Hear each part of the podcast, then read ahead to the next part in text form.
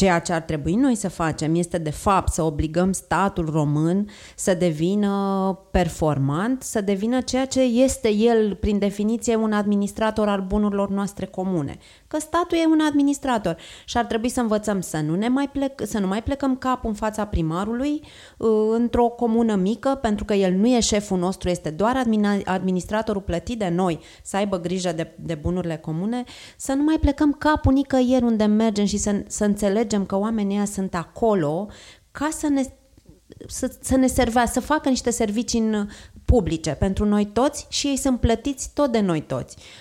Când societatea va avea această atitudine, statul va fi obligat să se comporte cu totul și cu totul altfel.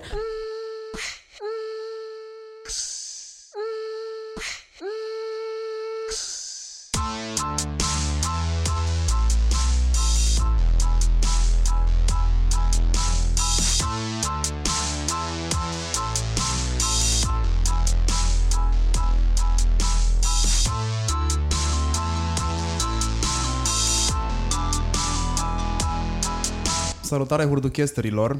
Am în fața mea două doamne pe care le vânez de ceva vreme și despre care m-am documentat mult mai multă vreme.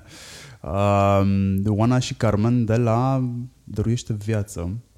Um, prima întrebare pe care aș vrut să o pun direct, fără introducere, era ce facem noi? Noi facem un spital. Noi facem un spital. E aproape gata spitalul. Săptămâna trecută m-ați dus pe șantier ați avut răbdare cu mine să vă duceți să mă urcați prin niște etaje. Am fost făcut impresionat.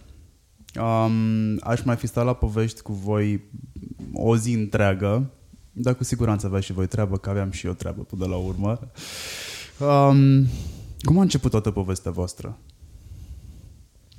Uh, povestea asta a început acum 10 ani, îmi pare incredibil, dar uh, acum 10 ani a început. Uh, eram amândouă corporatiste, lucram în niște corporații și nu aveam nicio, niciun contact cu lumea asta ONG-stă și cu, cu societatea civilă în general. Numai că am ajuns să aflăm de povestea unui tânăr care atunci avea 17 ani și care suferea de leucemie, era abandonat de statul român și de autorități și de toată lumea pe un pat de spital și mama lui încerca disperată să strângă niște bani. Ăla e începutul. Atunci am aflat ce înseamnă să trăiești în România și să ai, uh, să ai o boală. Și povestea a mers mai departe, pentru că ne-am dat seama că sunt foarte mulți oameni în aceeași situație și că, de fapt, nu toți pot pleca din țară și că trebuie să construim aici ceva în România. Dar nu aveați altceva de făcut? Așa pare că nu aveam. Um, aveam joburi, aveam acasă și niște copii uh, pe care îi controlam foarte bine, că doar erau copii. Um, avem familii, sigur că aveam ceva mai bun de făcut, dar cred că revolta a fost cea care uh, ne-a pus atunci în, uh, în funcțiune și ne-a, ne-a aruncat într-un iureș așa din care n-am mai ieșit nici 10 ani mai încolo. Uh, era revoltător ce se întâmpla pentru că o mamă aflată într-o situație dramatică, care uh, toată viața își plătise impozite la stat pentru că muncea. e mailul acelei mame venea de la agenția de turism la care ea lucra. Uh, era nevoită să strângă bani de la oameni ca să-și salveze fiul, în timp ce statul uh, român, uh, incapabil să-i asigure tratamentul, uh, nu făcea nimic. Pentru noi a fost revoltător și a vrut să-l ajutăm pe Dragoș, căci așa îl chema pe tânăr, să plece la tratament în străinătate pe banii statului. Asta a fost scopul nostru. Uh, pentru că ni se părea că acest lucru s-ar putea întâmpla uh, mult mai repede decât să strângi 150.000 de euro. Și atunci am început să cerem uh, răspunsuri la Ministerul Sănătății, la Casa Națională a Asigurărilor de Sănătate și să primim șuturi în fund. Asta ne-a mobilizat mai tare, cum de altfel și în prezent ne mobilizează. Și, și cum de altfel și în prezent primim șuturi în fund de la Ministerul Sănătății. Exact. Uh, da, și uh, ne-a făcut să ne luptăm cu autoritățile astfel încât uh, o lună mai târziu Dragoș a plecat la tratament în străinătate pe banii statului român pentru că avea acest drept, dar nimeni nu îl respecta. De fapt, în situația asta sunt de multe ori oamenii în România au drepturi, dar nu și le cer și pentru că nu și le cer, societatea încă e la acel nivel în care autoritățile nu îi respectă cetățeanului drepturile. Uh, Carmen, spuneai de revoltă. Ce e o revoltă? Ce înseamnă o revoltă? Înseamnă să nu fii de acord cu nedreptatea care ți se întâmplă ție sau care îi se întâmplă celui de lângă tine. Asta ar fi pe Și scurt. să faci ceva, nu? Încerc să înțeleg uh, care a fost acel punct de plecare la voi? Revolta asta v-a făcut să simțiți ceva? Probabil că tu ai primit mail-ul pentru că tu lucrai în momentul ăla în marketing. Mm, nu, eu am primit, primit mail-ul, era de la agenția de turism de la care cumpărasem o vacanță cu o vară înainte. Uh, punctul de plecare a fost mai mult empatia. Am empatizat cu acea mamă, m-am, m-am pus pentru câteva secunde în locul ei. Uh, N-am putut să duc gândul până la capăt pentru că era imposibil de dus pentru o mamă, e imposibil să-și imagineze că ar avea un copil bolnav. E greu să te gândești la asta, dar mi-am dat seama cum, ce, prin ce trebuie să treacă acea femeie. Uh, și m-am gândit că doar să-i dau niște bani nici n-ar fi suficient uh, gestul meu și nici n-ar ajuta-o cu adevărat. Mi-am dat seama că n-are cum să strângă atâția bani într-un timp atât de scurt. Apoi i-am trimis mail-ul lui Carmen și împreună am început să ne gândim ce am putea face. Iar eu, în momentul în care am primit mail-ul, m-am gândit că există o speranță. Știam un caz al unui uh, tânăr român plecat în Statele Unite, din fericire, care se tratase acu- acolo și care doi ani mai târziu era bine. Uh, și speranța asta că Dragoș ar avea o șansă, corelată evident și coroborată cu empatia, uh, ne-a, ne-a adus în fața autorităților. După aceea au fost alte lucruri care ne-au mobilizat în continuare. Apoi a început revolta și cum zicea Carmen, revolta e să nu fii de acord cu o nedreptate, dar mm, să nu te oprești acolo. Că simpla revoltă așa, nu-s de acord și mă revolt eu în sinea mea, nu aștept pe nimeni și nici măcar pe tine, nu face decât să te streseze.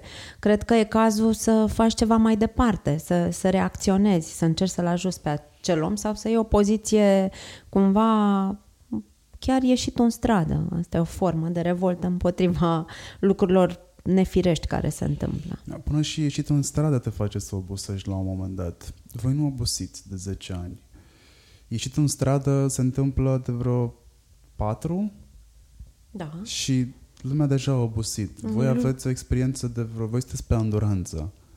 Uh, lumea a obosit, dar totodată lumea ar trebui să vadă rezultatele acelor ieșiri în stradă. Dacă astăzi suntem unde suntem și nu suntem de tot în groapă și nu suntem cu legile justiției uh, și, și cum zicea Carmen și, și cum nu zicea Carmen, granițele. Că nu se închid granițele, e pentru că oamenii au ieșit în stradă și da, obosim, ne tragem un pic sufletul și o luăm de la capăt când e nevoie. Poate că ceea ce am făcut noi sau felul nostru de a fi e să ne setăm corect așteptările și să înțelegem foarte clar că lucrurile nu se rezolvă peste noapte, doar că am scris eu pe Facebook o postare și gata, se aliniază planetele și se rezolvă toate Să ne setăm problemele. corect așteptările și să obosim pe rând. Exact. Obosiți pe rând? Da. Probabil că da, da, dacă după 10 ani putem să zicem că n-am obosit. Care dintre voi e obosit astăzi? Da, astăzi nu, astăzi nu, că ea, după cum Eu știe, bine. Fi. da, dar, dar e sunt. bine, n-a fost, uh, nu, toată lumea astăzi e bine, că avem și zile în care nu-i niciuna obosită. De câte ori ați simțit nevoia să strângeți pe cineva de gât în tot procesul ăsta? Când zic tot procesul, mă gândesc la acum 10 ani, când ați început. Spitalul este un proiect de 2 ani, 3 ani de zile, când a început. Uh, da, până acolo v-ați apucat să utilați, să reîmprospătați secții de spitale, să ajutați oameni. Cumva cunoașteți sistemul ăsta sau ați ajuns să-l cunoașteți din ung- și din unghiuri pe care nu v-ați fi dorit. Cum, cum a decurs procesul ăsta în șapte ani? Că ăsta din ultimii trei cred că au fost uh, cireșele de pe tort. Cu siguranță n-a fost una singură.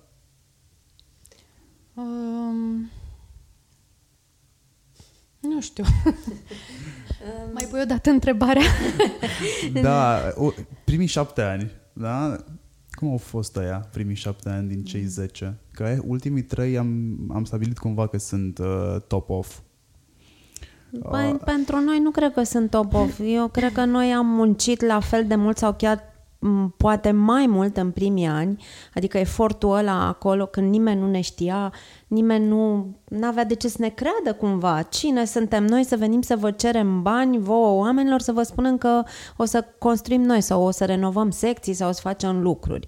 Um, da, lucrurile au venit cumva încetul cu încetul și noi am învățat pas cu pas și am aflat pas cu pas ce ar trebui să facem și care sunt nevoile și revolta asta era în fiecare zi. În fiecare zi ne venea să, nu știu dacă să strângem pe cineva de gât, dar măcar să-l dai afară sau măcar să-l trimiți la școală să învețe ce are de făcut acolo în funcția aia în care se află.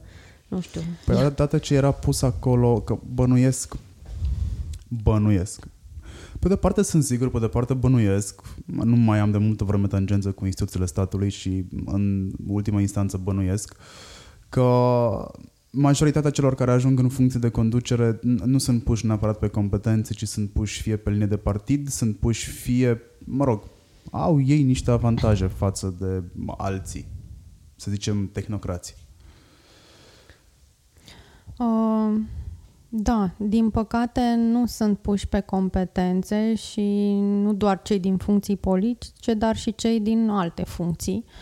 Uh, și da, poate că îți vine să-i strângi de gât, dar asta iarăși nu ajută prea mult. Uh, cred că aici suntem noi ca societate și e nevoie de fiecare dintre noi ca aceste lucruri să se schimbe. Uh, Uh, mă uit acum că doamna ministru pe final de mandat uh, încearcă să-și clădească o imagine în fața ei înșiși ca fiind un ministru foarte bun și care a făcut uh, niște lucruri foarte bune.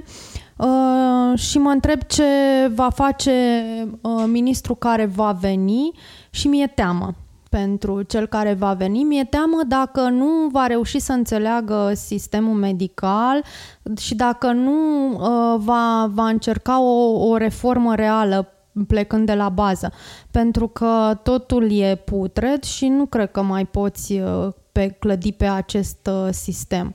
Și ai nevoie de, de foarte mulți, poate nu trebuie să fie ministru uh, omul care, adică sigur nu trebuie să fie ministru omul care să le știe pe toate, dar însă trebuie să aibă uh, alături uh, o echipă mm, formată din cei mai buni consultanți și când zic cei mai buni, trebuie să fie cei mai buni, fie că îi aduci de afară, fie că îi găsești pe o parte aici, dar care chiar trebuie să fie cu adevărat pregătiți și nu doar oameni care au mai fost acolo și care au dovedit zeci de ani că nu fac nimic stau și mă întreb acum de ce mai există statul în condițiile în care există ONG-uri, asociații uh, care sunt suficient de competente și pot face lucrurile să funcționeze. Uh, după, mă rog, la ora înregistrării uh, avem deja vreo 12 ore deja, de, sau 24 mai bine zis, de când s-a publicat uh, clipul ținut secret 4 ani de zile de la uh, colectiv.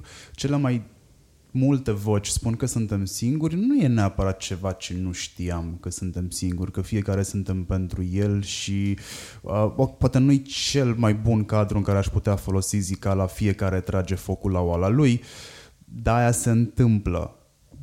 Eu cred că am început să învățăm să ne unim un pic. Uh, ne trebuie doar niște proiecte în jurul cărora să ne unim ce vre- eu cred că e greșit să blamăm statul cu totul, pentru că nicio țară din lumea asta nu funcționează fără stat, chiar dacă există ONG-uri, există uh, societate civilă, există companii private care funcționează bine. Ceea ce ar trebui noi să facem este de fapt să obligăm statul român să devină performant, să devină ceea ce este el prin definiție un administrator al bunurilor noastre comune. Că statul e un administrator și ar trebui să învățăm să nu, ne mai, plec, să nu mai plecăm capul în fața primarului uh, într-o comună mică, pentru că el nu e șeful nostru, este doar administratorul plătit de noi să aibă grijă de, de bunurile comune, să nu mai plecăm capul nicăieri unde mergem și să, să înțelegem că oamenii ăia sunt acolo ca să ne să, să ne servească, să facă niște servicii în publice pentru noi toți și ei sunt plătiți tot de noi toți. Când societatea va avea această atitudine, statul va fi obligat să se comporte cu totul și cu totul altfel. Am un exemplu.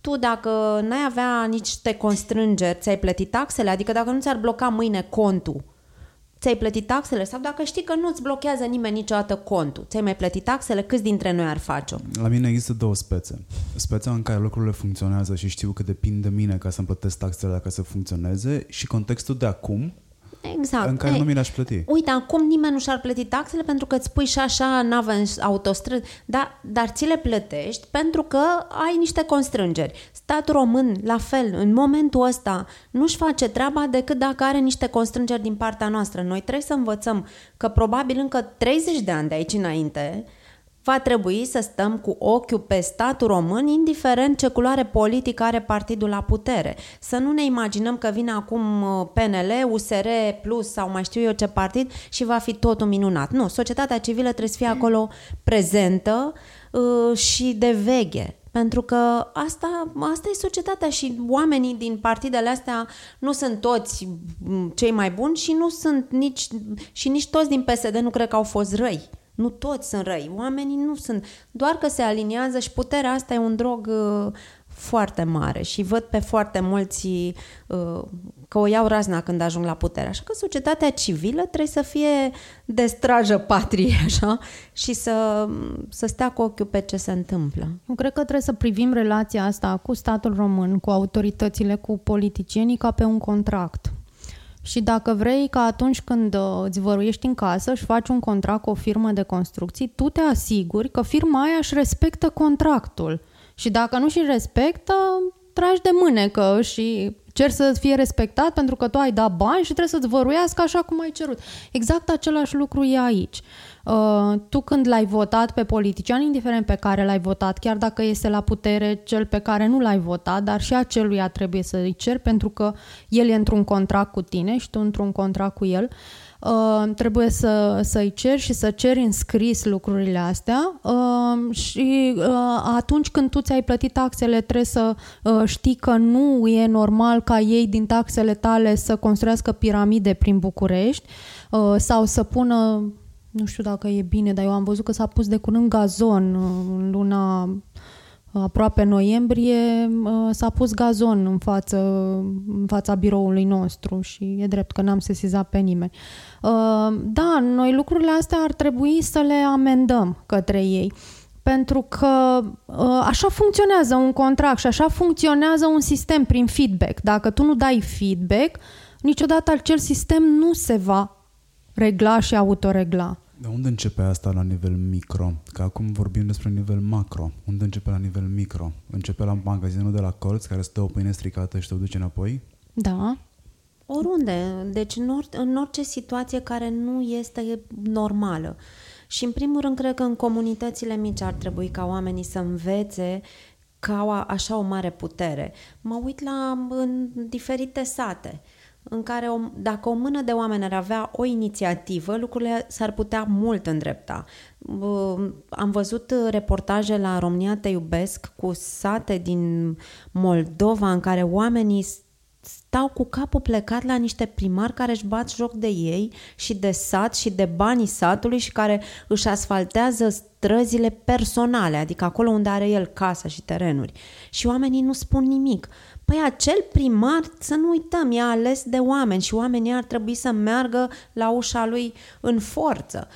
Putem e... pleca mai aproape de uh, mai aproape de magazinul ăla despre care povesteam eu și intra în casa omului. Cred că uh, pleacă de la părinții care îi spun copilului că ăla e primarul și ăla poate face cam ce vrea. Noi nu avem voie să... Noi suntem oameni normali, obișnuiți. Cred că asta o găsim. Nu da. e treaba ta. Nu e da, treaba ta. Asta e în banca și ta. Și încă una cu nu e treaba ta. nu vorbi neîntrebat, exact. pentru că astea sunt lucrurile din școală. Bine, ne întoarcem la educație și atunci sistemul de educație este cel care creează oameni obedienți Pentru că să nu uităm ce se studiază în școală. La educație civică nu are nicio treabă cu societatea civilă, de exemplu, și cu, și cu ce înseamnă a fi cetățean responsabil. Um, pe de altă parte, li se predă religia în care li se bagă în cap lucruri care n-au nicio treabă, de fapt, cu religia. Formula botezului. Da. O știu eu. Am învățat-o cu fică sa la școală. Da, mă duceam pe Alexia la școală și auzeam în spate. Te lepezi de satana, mă lepă de satana. Te lepezi de satana, mă lepă de satana. Te lepezi de satana, mă lepă de satana. Zic, ce e asta? Formula botezului. Păi zic, ce repeți așa? Păi ce repet, repet că dau astea la religie. Păi și? Păi și asta este formula botezului. Deci asta e ce învață ei la... Uh, da. Vreți să mă duc mai departe? Da, uh, sigur. Nu știu despre uh, bolile uzu- mă, uzuale. Am, am și găsit cuvântul. Cele mai dese boli deja întâlnite în societate în momentul ăsta, ei nu le cunosc de unde vin. Uh, nu știu organele interne foarte bine, pentru că ghișcen nu prea se mai învață biologie la școală. Și aflu chestia asta nu neapărat zilnic, dar periodic o, o aflu. Um, Se învață, dar la un nivel foarte avansat încât nu reții nimic. Dar nu pot să-mi imaginez cum eu țin minte din clasa 6 uh, biologia și mi este extrem de greu să înțeleg cum niște ani de zile mai târziu nu se pot păstra măcar acele standarde învechite că sau acele standarde au devenit atât de învechite încât noile generații nu prea, e clar că nu se mai identifică cu ele, dar totuși mi se pare bază. Sunt foarte multe lucruri care lipsesc în, uh, în educație, da. Și asta ne cam dăm tot seama, dar ne dăm seama ce lipsește în sănătate până când ajungem să avem nevoie de ea și de sistem. Știm ce se află după ușa de la urgențe, Știm ce se află înainte, în locul din care pleacă ambulanța să ajungă la noi. Știm ce se află în bucătăria unui restaurant? Nu prea știm Nu ce prea se știm. În sănătate, cred că ne lovim cu toții la un moment dat de ce se întâmplă în spitale. Adică fiecare om la un moment dat ajunge cel puțin o dată în viața lui într-un spital și vedem cu toții care e situația. Uh, dar um, eu cred că cel mai mult ar trebui să vadă noul guvern, care probabil se va instala, pentru că la ora la care noi vorbim încă nu e... Suntem între două guverne, uh, ar trebui să înțeleagă că nu mai e de glumă în sănătate și că nu mai putem merge așa, hei rupist, uh, uh, cine mai are o influență, pe grupuri de influență, pentru că Ministerul Sănătății este plin de așa ceva, uh, oameni care sunt acolo înfipți de zeci de ani și pe care nu-i mișcă niciun ministru, și care, iată, nu fac lucruri bune, pentru că dacă ar face ceva, ar merge sistemul cum trebuie. Cred că în sănătate ar trebui să se, să se facă niște pași importanți, să audităm sistemul, să știm de unde pornim, să știm cât de jos suntem la nivel național. Nu există nicio situație la nivel național. Câte spitale, cu ce dotări, care au medicii exact de care e nevoie, dacă, dacă ei adresează niște nevoi, pentru că vezi spitale cu secții în care nu deservesc pe nimeni, pentru că nu e nevoie de, de lucrul ăsta. Nu, nu există o, o strategie la nivel național să creăm centre acolo unde sunt nevoile și să nu înființăm secții doar pentru că are nevoie un medic de să fie șef de secție, cum Dar încă se întâmplă. ăsta e cel mai greu pas, să recunoști unde ești. Noi nu suntem încă aici. E ca alcoolicul. Dacă vrea să se trateze mai întâi, el trebuie să își dea seama că e alcoolic. Uh, noi uh, suntem încă în faza în care raportăm la hectar și arătăm că avem de toate și asta vorbim din experiența noastră în care sunt, uh, uh, ne aflăm în fața unor oameni care nu-și recunosc uh, problemele în fața unor medici care spun că avem medicamente, deși pe la spate trimit părinții să plătească mii de euro pe medicamente, în fața uh, unui registru al pacienților copii bolnavi de cancer care arată o rată de supraviețuire de 70% cât e în Europa de Est versus 80% cât e în Europa de Vest, deși acest registru nu este legal la evidența populației și asta înseamnă că dacă copilul trimis acasă e raportat ca viu, deși el e trimis acasă în fază terminală, nu înțelegem lucrurile astea. Uh, suntem în fața unui sistem în care un aparat de RMN este uh, trimis uh, la un spital de copii și este trimis împreună cu un proiect pentru amenajarea spațiului um, ca fiind dedicat unui spital de adulți și când spui acest lucru Ministerului Sănătății că e greșit proiectul făcut de ei, ei nu recunosc acest lucru. Deci suntem încă în faza în care uh, arătăm pe hârtie foarte bine, suntem perfecți, Uh, mai întâi trebuie să recunoaștem că nu suntem perfecti și să pornim această auditare absolut necesară. Pentru că eu n-aș vrea, și o să spun aici un lucru care s-ar putea să te uimească, eu nu vreau să fie construit niciun spital regional, până când uh, nu vom avea, de exemplu, norme medicale din secolul ăsta și norme europene. Normele noastre medicale sunt de acum 30 de ani. Nu mai vreau să, chel- să fie cheltuit banul meu și banul fiecărui om care plătește taxe pe spitale de secol trecut. Vreau să fie uh, construite spitale ale viitorului. Uh, și iarăși vin cu niște lucruri concrete. Tocmai au fost inaugurate niște secții de mari arși, așa le-au zis, care corespund standardelor europene chiar mai bine decât în Europa. Așa a zis doamna ministru Pintea. Nu, nu e adevărat. În secțiile alea am văzut în poze calorifere. Așa ceva nu și există. Țef, și țef pe pereți. Și țef pe pereți. Este inadmisibil. Nu există nicăieri în Europa așa ceva. Deci eu nu mai vreau să fie cheltuit banul meu pe niciun spital regional până nu refaci normele medicale în care să nu mai permit așa ceva. Ce e la spital regional? Că eu n-am văzut niciunul până acum în pereți și geamuri. Păi nu ești tu în regiunea în care trebuie, adică în România. De ele am tot auzit de ani de zile. Bine, sunt, știi ce înseamnă spital regional? Studii de fezabilitate peste studii de fezabilitate pe care se cheltuie periodic, odată la 5 ani, niște bani. Adică dacă niște este să zeci definim, de milioane de euro. Dacă e să definim uh, spital regional de România, asta înseamnă. Nu o clădire cu dotări și cu medici în care se tratează pacienții, ci niște studii de fezabilitate ca să se îmbogățească niște oameni. În cazul în care spitalul ăsta ar exista, care ar fi funcția lui? Unui spital regional? Ce trebuie să preia? Fluxul de unde și ce să facă cu el? Un, un spit... Eu cred că e nevoie de spitale regionale în România.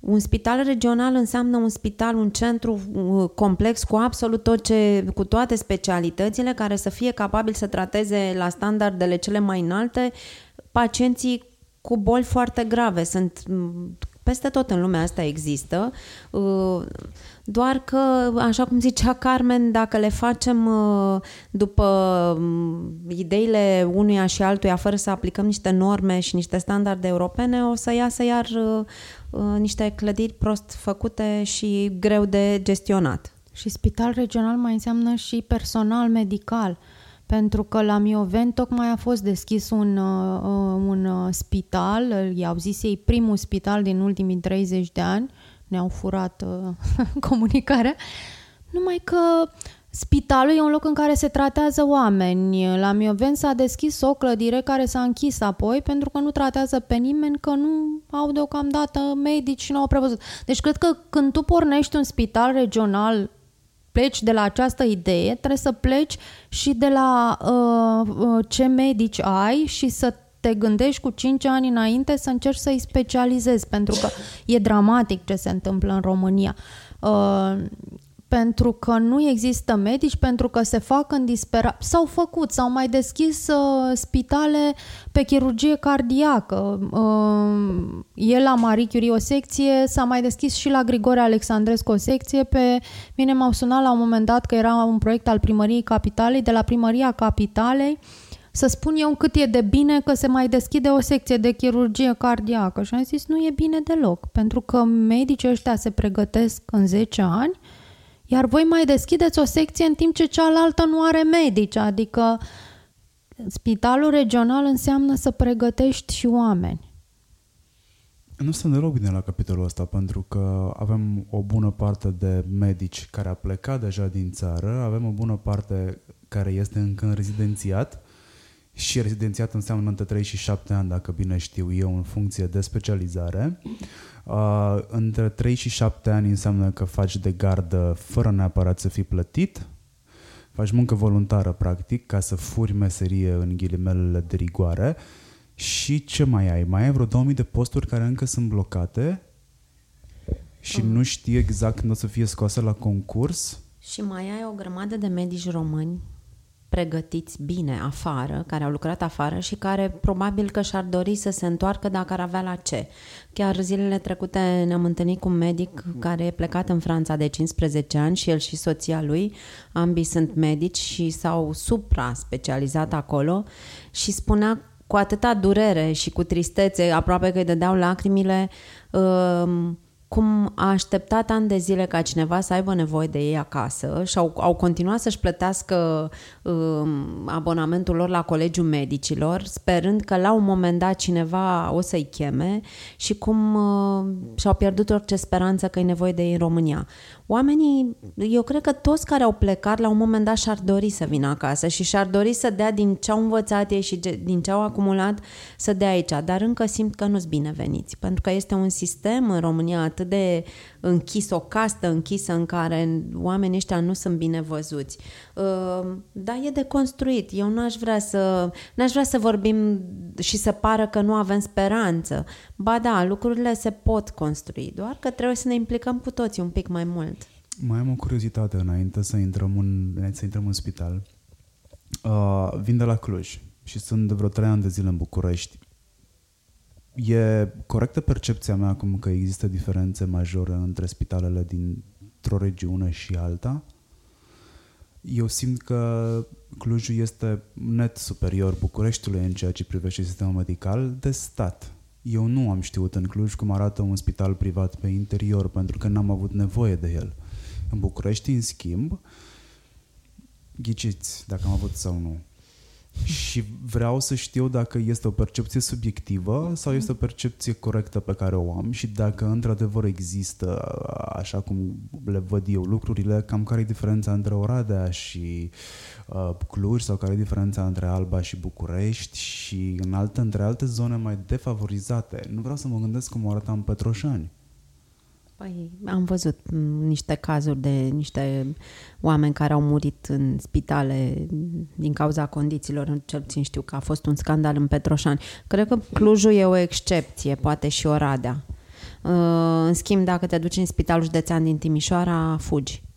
Adică e cumva Clujul un centru care s-a dezvoltat, deși este și el foarte închis și e acolo un, o castă medicală bine definită și foarte, foarte greu de penetrat. Dar da, spitalele din Cluj arată un pic mai bine, inclusiv în ceea ce privește oncologia pediatrică. E un centru care și cumva au fost oamenii, că oamenii sfințesc locul, deși n-ar trebui să fie așa, noi ar trebui să, fu- să funcționăm după reguli, proceduri și standarde, nu să depindă de un om. Da? La noi încă lucrurile depind de un om. Dacă omul ăla a fost gospodar implicat, a făcut treabă bună pentru că s-a luptat, nu pentru că l-a ajutat contextul sau sistemul sau regulile. În București însă, da, ai dreptate, spitalele de stat sunt în cea mai mare parte jalnice și oamenii, de aia și sistemul privat are mult succes pentru că oamenii au, și-au căutat uh, și-au căutat uh, soluțiile medicale în altă parte, unde sunt mai bine tratați. Da. Uh, într-adevăr, e dramatic să depindă de un om, uh, un spital. Cred că ar trebui, într-adevăr, să depindă de niște proceduri. Și da, îți confirm că Clujul este la un alt standard față de București și în avantaj, clar, Clujul, pentru că am fost în Institutul Oncologic de la Cluj, unde există bilete de ordine, unde stai la o coadă, dar știi exact cât va dura ceea ce e extraordinar, pentru că, de fapt, ceea ce te sperie pe tine ca om e lipsa controlului și cancerul când vine înseamnă o lipsa controlului. Dacă și în spital te duci și nu știi cât vei sta și cine te va prelua și când te va prelua, e, devine o mare umilință. Uh, în București uh, am fost la Institutul Oncologic uh, acum foarte mulți ani și mi-aș dori să cred că s-a schimbat ceva de atunci, deși văd reacțiile altor oameni pe Facebook și se pare că nu s-a schimbat. Situația a fost în felul următor. N-a mai fost cu bon de ordine, a fost cu... Nu e doamna... Aveam de fapt de adus un copil de la un spital la Institutul Oncologic București de transferat. Era trimisă uh, mama de către medic să se ducă la Institutul Oncologic să vadă dacă sunt locuri. Mama nu putea, stătea lângă copil și ne-am dus noi două, eu și cu Ana. Am stat pe o sală vreo jumătate de oră, după care ne-am pierdut răbdarea și ne-am dus uh, la secretariatul doamnei manager, uh, cerând uh, să aflăm cum putem ști dacă acel copil poate fi transferat, dacă sunt locuri la Institutul Oncologic.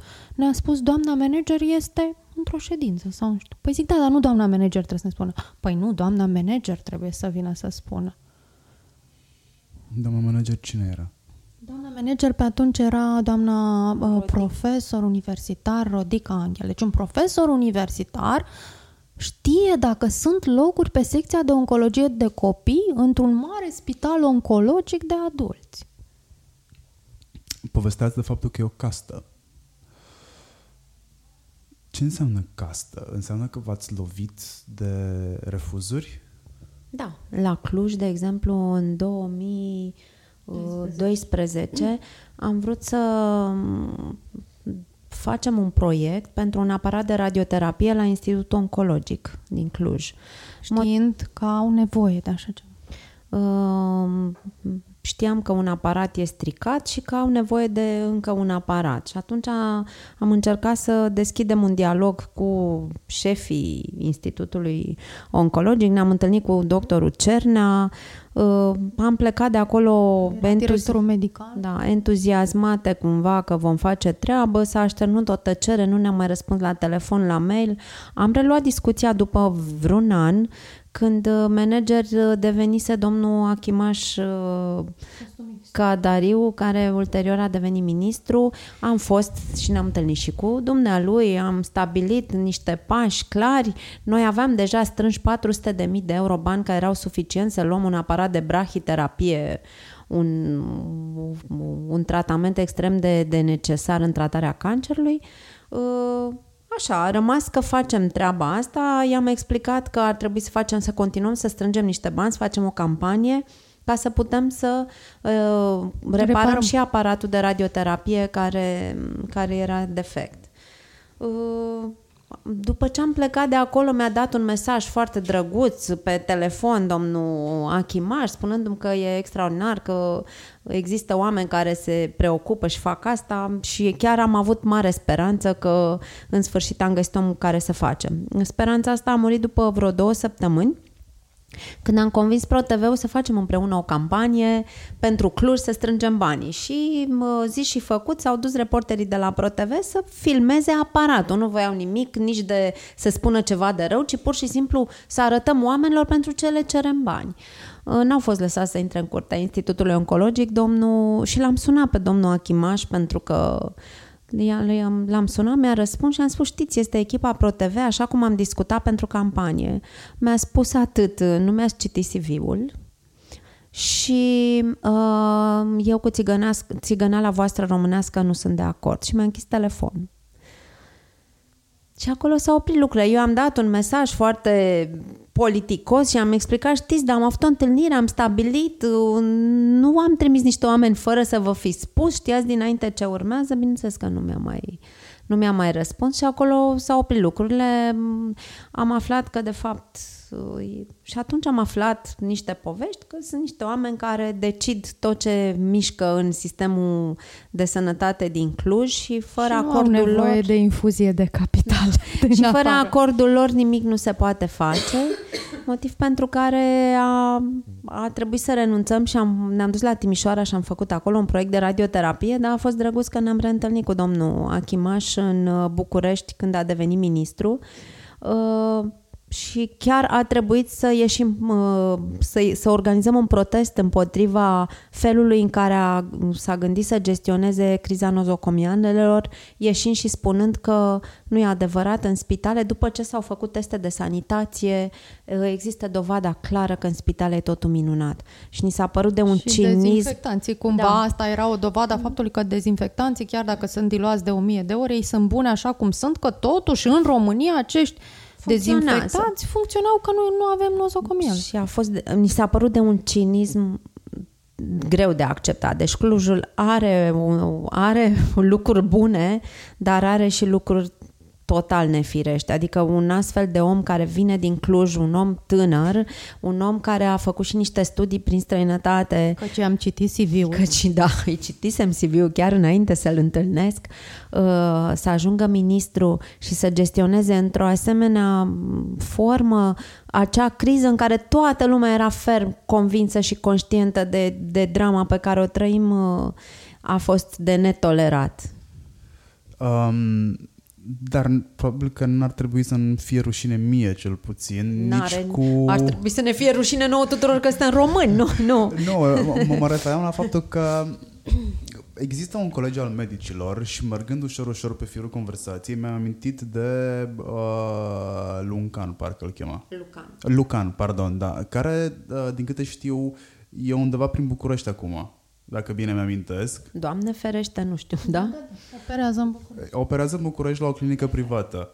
Uh, și nici cu colegiul ăsta nu mi este rușine. Deci dacă stăm să ne uităm, voi ați plecat voi ați intrat într-o pivniță unde existau niște mere, dacă e să fiu plastic. Și ați început să luați din alea stricate și tot luați și uite acum am dau seama că sunt mult mai multe decât mi-aș fi putut imagina inclusiv Se eu. umple coșul la loc pe măsură ce exact. luăm.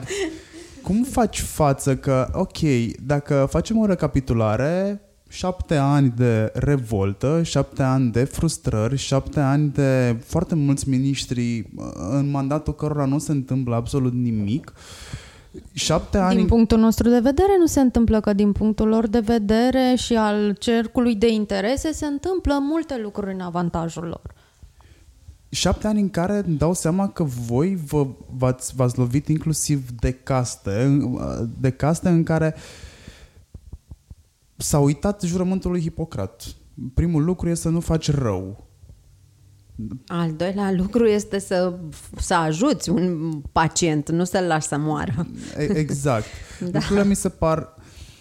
Nu știu dacă sunt grave, pentru că la noi gravitatea a ajuns o stare de fapt, dar probabil că este un nou normal Uh, mie mi-a venit să râd când ați zis că chiar dacă diluăm de 10.000 de ori... Uh, Tot dil- la noi merge. La noi merge pentru că probabil microbii ăia sunt atât de anemici încât uh, așa țară, așa microbi nu e de râs. Dacă stai să te gândești, noi suntem așa precum gândaci de bucătărie, supraviețuim oricât încearcă statul să ne omoare, pentru că tu ai, dacă stai și te oprești un pic din alergarea asta și te uiți, ai senzația că statul român te vânează. Eu adesea mă simt vânată de statul român. Te duci la ANAF, nici n-apuci să deschizi gura și ți se pare că doamna aia o să te bată. Uh, te duci în spital, de când intri pe ușa spitalului ești deja vânat, alergat și ceva ai greșit nici n-ai apucat să zici bună ziua și tu deja ai greșit. Orice faci în statul român, ești vânat. Uh, dar iată, suntem atât de rezistenți încât uh, nici cu nozocomiale nu au reușit să ne omoare pe toți. E așa. O paranteză ca o glumă, dar chiar chiar eu am senzația că noi ca oameni în România suntem uh, statul român se comportă cu noi suntem ca și cum am fi dușmani. Nu, noi suntem alienați și nu mai vedem că, băi, ăsta pe care eu îl plătesc mă tratează ca și cum sunt dușmanul lui, deși eu îl plătesc. E cumva absurd ce ni se întâmplă. În ultimii patru ani eu am simțit puțin mai mult decât povestim aici. Am simțit nu doar că se lucrează împotriva mea, ci că există șanse foarte mari să mi se intre în casă fără să se întâmple ulterior nimic dacă da. nu fac eu ceva să se întâmple. Și cu toate astea v-ați gândit să continuați și să modernizați o secție la Marie Curie. Da? Așa ne-am gândit noi la un moment dat. Dar n-a ieșit. Că socotala de acasă nu prea iese cu aia din spital. Acum chiar o renovăm. Pe bune.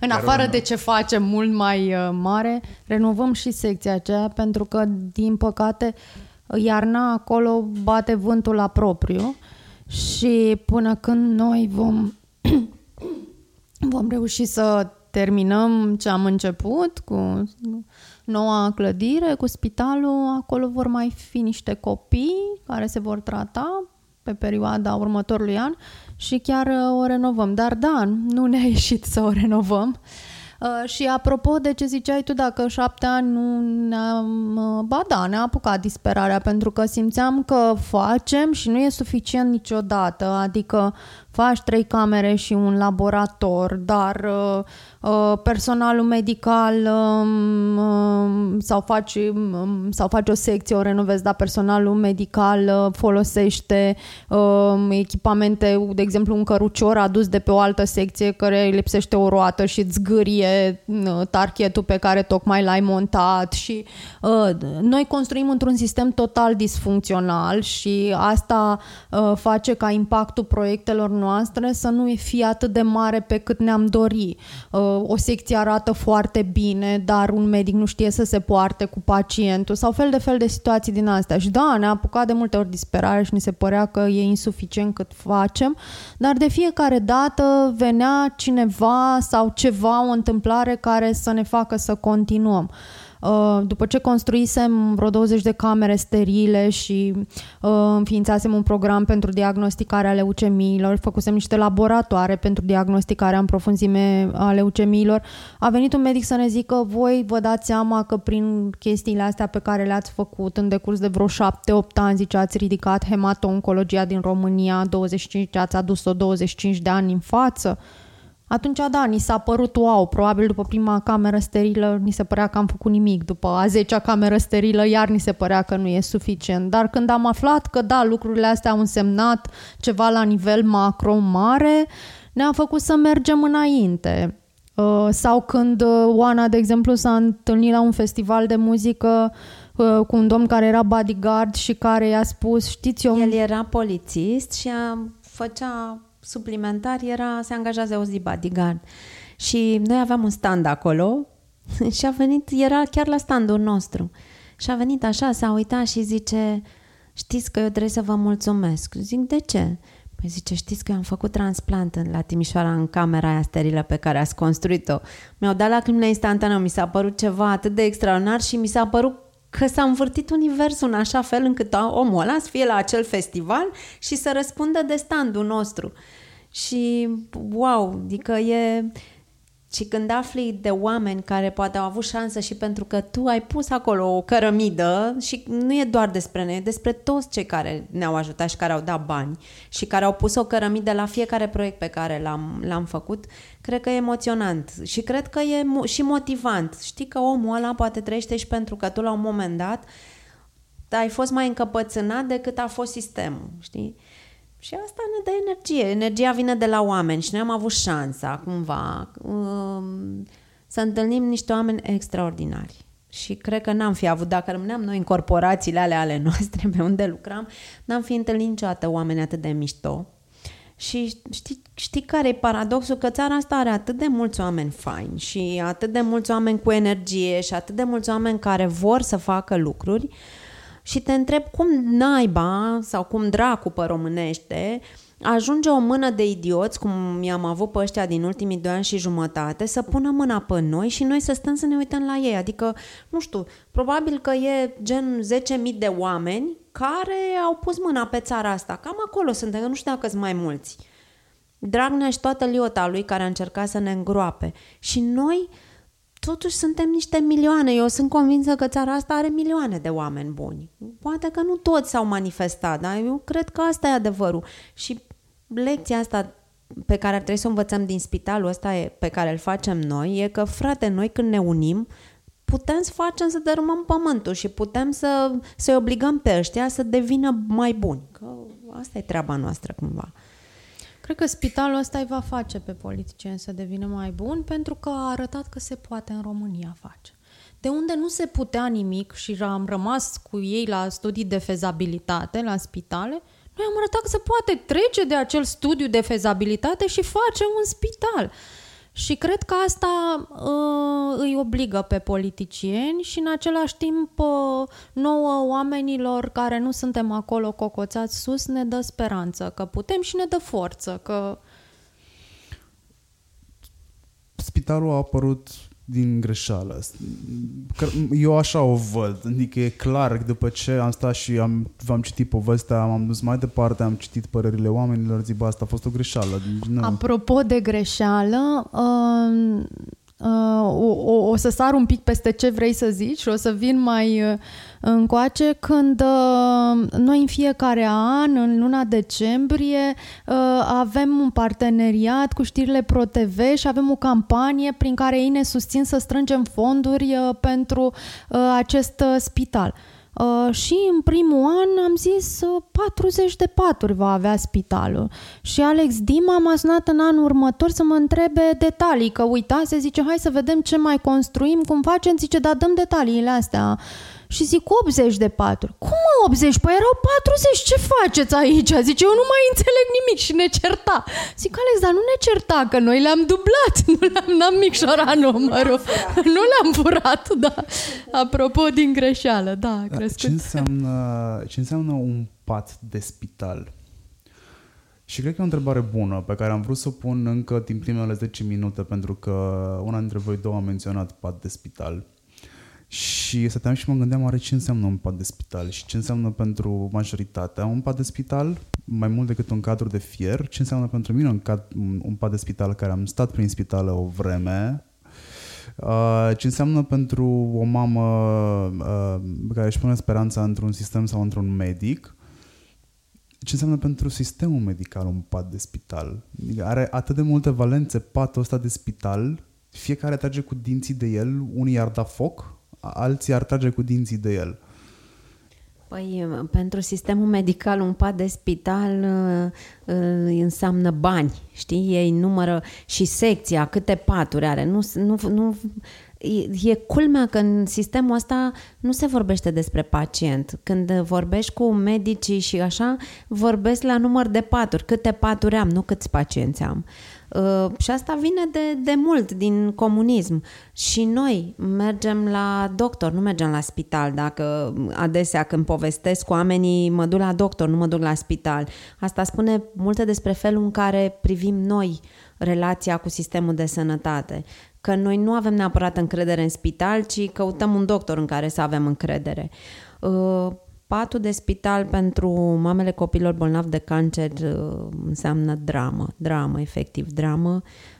Pentru pacienți înseamnă multă umilință, pentru că asta primești în spitalele de stat încă, să o spunem foarte corect și cinstit, ești umilit. De la femeia de servici, infirmieră, asistentă, medic, de la recepție, dacă există recepție unde intri, uh, cum ziceam mai devreme, tu ești cu capul plecat în permanență și ceva te îmbolnăviști deja e nasol, adică n-ai făcut bine.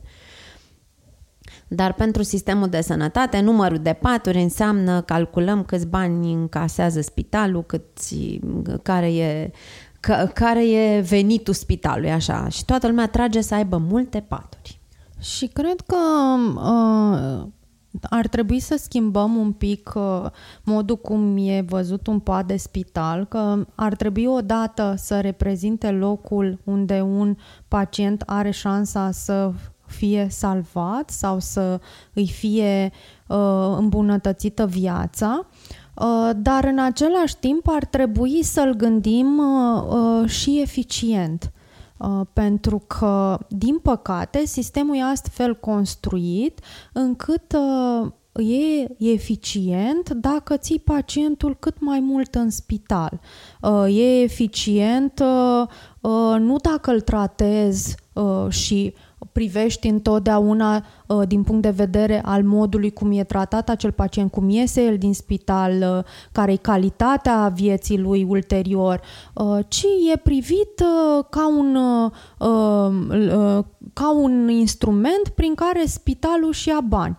Uh, Asta e total ineficient și pentru pacient, pentru că pacientul nu ar trebui să aibă multe zile de spitalizare, nu ăsta ar trebui să fie scopul sistemului, uh, așa, ci ar trebui să fie tratat cât mai bine și cât mai repede trimis acasă. Uh, și cred că asta, asta am vrea noi să, să se schimbe în sistem. Acel pat de spital să fie locul în care un pacient are șanse maxime uh, de uh, a se uh, vindeca sau de a-și îmbunătăți calitatea vieții cu o eficiență maximă. Deci, practic, patul ăla trebuie să fie alinarea și nu corvoada. Dar cât valorează un pat de spital pe an? Aveți idee? Cât valorează, cât costă sau... Cât valorează pentru, pentru, pentru spital? Ca să avem o nu dimensiune. Știu, da, n-am, n-am nicio idee, nu m-am gândit niciodată. Oricum e diferență mare în funcție de, de secții, în funcție de specialități, în funcție de gradul spitalului, că spitale de gradul 1, de gradul 2, de gradul 3, în funcție de complexitate. Nu, și nu știu să-ți dau această informație, dar pentru spital patul se măsoară în bani, așa cum din păcate, banul nu urmează pacientul, pentru că eu, dacă plătesc asigurări, ar trebui uh, să mi se deconteze sau să îi se deconteze spitalului aceeași valoare, fie că mă duc la stat sau fie că mă duc la privat. Din păcate, nu e așa. Sunt cu totul altele criteriile prin care sunt uh, decontați bani de la casa de asigurări către un spital, fie el de stat sau fie el privat. Câte etaje are spitalul?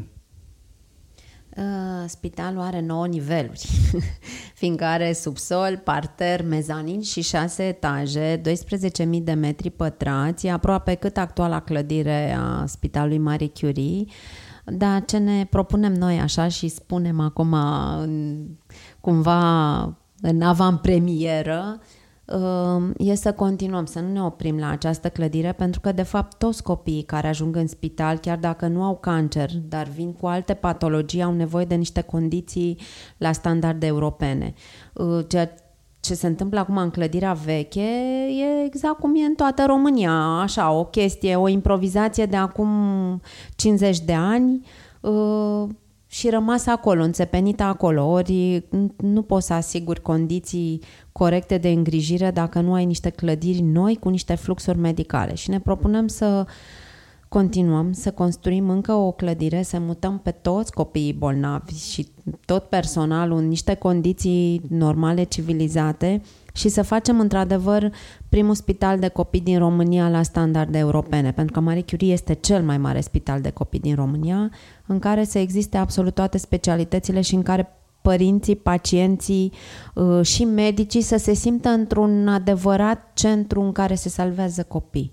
Și dacă tot îl aducem așa la standarde, sperăm să mai găsim și medici din străinătate care să vrea să se întoarcă, să să își dea și lor o șansă, dar să dea o șansă și oamenilor care sunt și care își tratează copiii aici. Mi-ați spus că Marie Curie de fapt nici măcar nu este în spital românesc.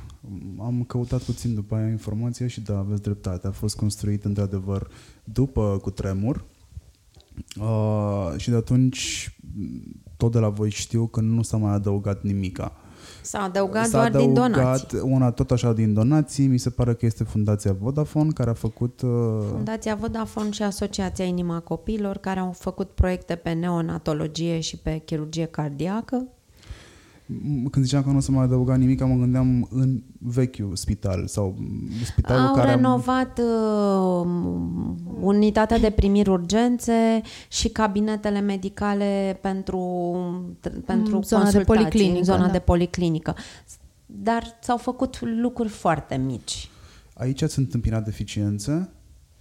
Uh, în a avea o relație cu spitalul. Exact. Uh, nu, deci trebuie să spunem că este primul spital în care am avut o relație extraordinară cu managementul, pentru că fără asta nu ne-ar fi fost greu, uh, și apoi cu medicii și apoi cu zona medicală. De am și reușit să facem proiectul ăsta, pentru că am, am găsit deschidere chiar dacă ei au trebuit să ia bo- multe bobârnace din partea zonei, zonei politice, pentru că știi, politicul nu vrea să dea voie unor proiecte care arată că se poate. Politicul vrea să-ți dea în cap cât poate de mult și atunci managementul spitalului a trebuit să facă față unor presiuni extraordinare, greu de dovedit, dar foarte ușor de resimțit. Um, și pentru asta noi trebuie să le mulțumim și să recunoaștem că fără susținerea lor și fără implicarea lor, nouă ne-ar fi fost mult, mult mai greu să facem lucrul ăsta. Dacă nu imposibil, pentru da. că am mai avut și proiecte eșuate din această cauză. Ia, dați-mi un exemplu de proiecte eșuate. Dacă tot ai adus în discuție da. proiecte eșuate. Nu eșuate, împiedicate, adică refuzate, mai pe românește. La Institutul Clinic Fundeni Uh, unde, zic medicii, se tratează 50% din copiii bolnavi de leucemie ai țării.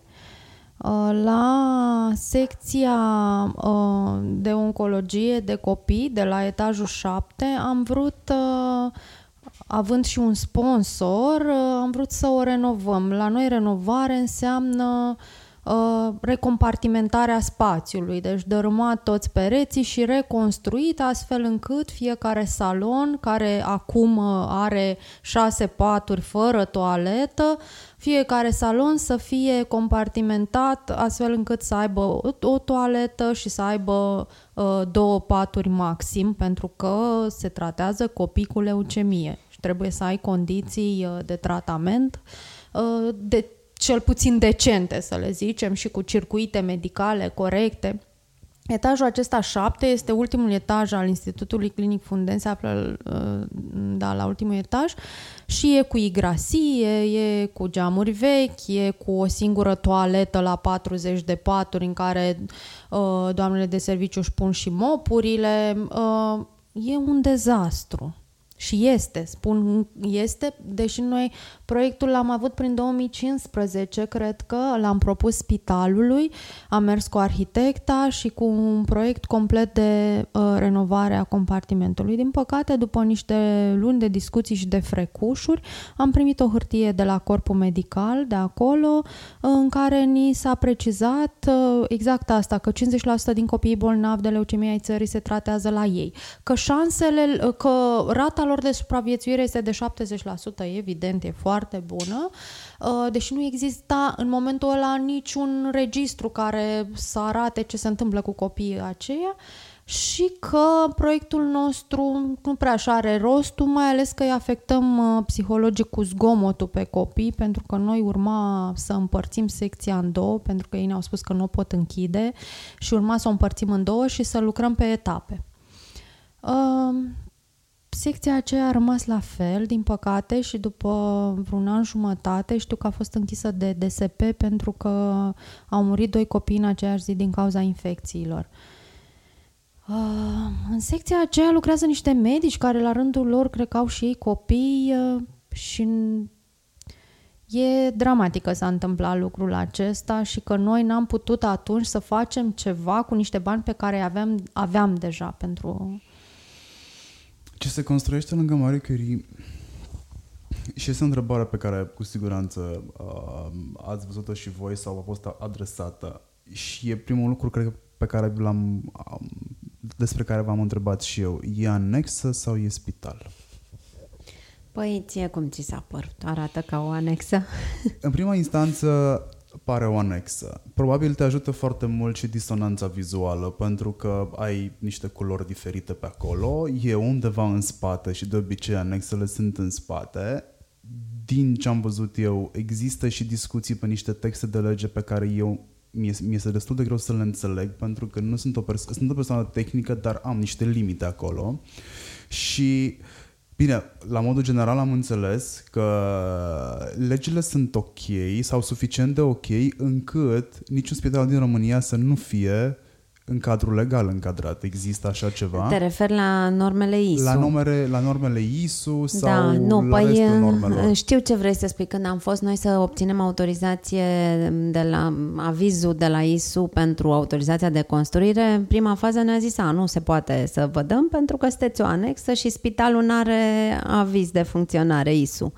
Uh, și a trebuit să mergem cu experți și cu toată lumea să le explice că nu, nu suntem o anexă, suntem o clădire de sine stătătoare care, da, se va lega cu actuala clădire a Spitalului Marie Curie, dar există o legislație care ne permite să facem compartimente separate de foc care în cazul unui incendiu se izolează automat, deci sunt niște sisteme de care se închid automat și nu permit uh, focului să treacă o rezistență la foc timp de 90 de minute. Uh, mă rog, și doamna ministru demisă la momentul la care noi vorbim, uh, la fel povestește peste tot că noi suntem o secție. Păi o invit pe doamna ministru să facă multe secții de astea de 12.000 de metri pătrați și vreo 9 niveluri ca să mai să da, poată cu normele să... actuale, da, cu normele europene, să, nu să cu normele vorbi. românești.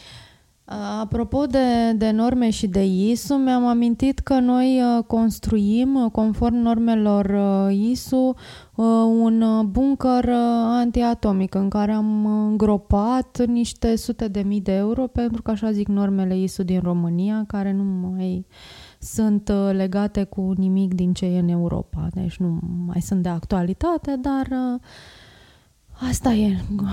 Ca termen de comparație, dăm ceva din vest similar.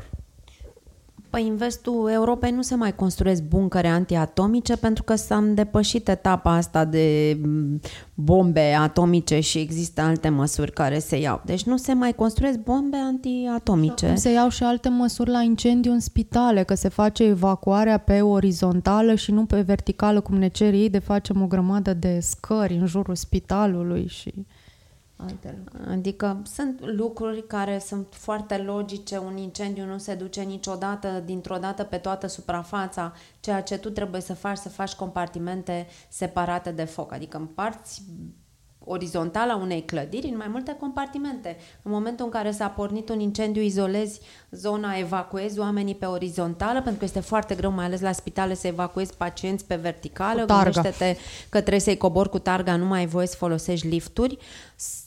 Ideea este ca tu să, să poți evacua pe orizontală, închizi compartimentul de foc, ăla e rezistent timp de 90 de minute, timp suficient ca să mergi în în partea cealaltă izolată și să folosești liftul astfel încât să evacuezi cu adevărat pacienții. Altfel, am văzut ce s-a întâmplat la colectiv, exact așa este o bulibășală generală în tot sistemul și exact așa s-ar întâmpla într-un spital, Doamne ferește, la un incendiu. S-ar călca unii pe alții în picioare pentru că nu avem niciun fel de procedură și că normele noastre sunt făcute un pic uh, fără logică sau pe logica de acum 100 de ani, când da, probabil că așa mergeau lucrurile, dar acum avem o tehnologie pe care trebuie să o folosim.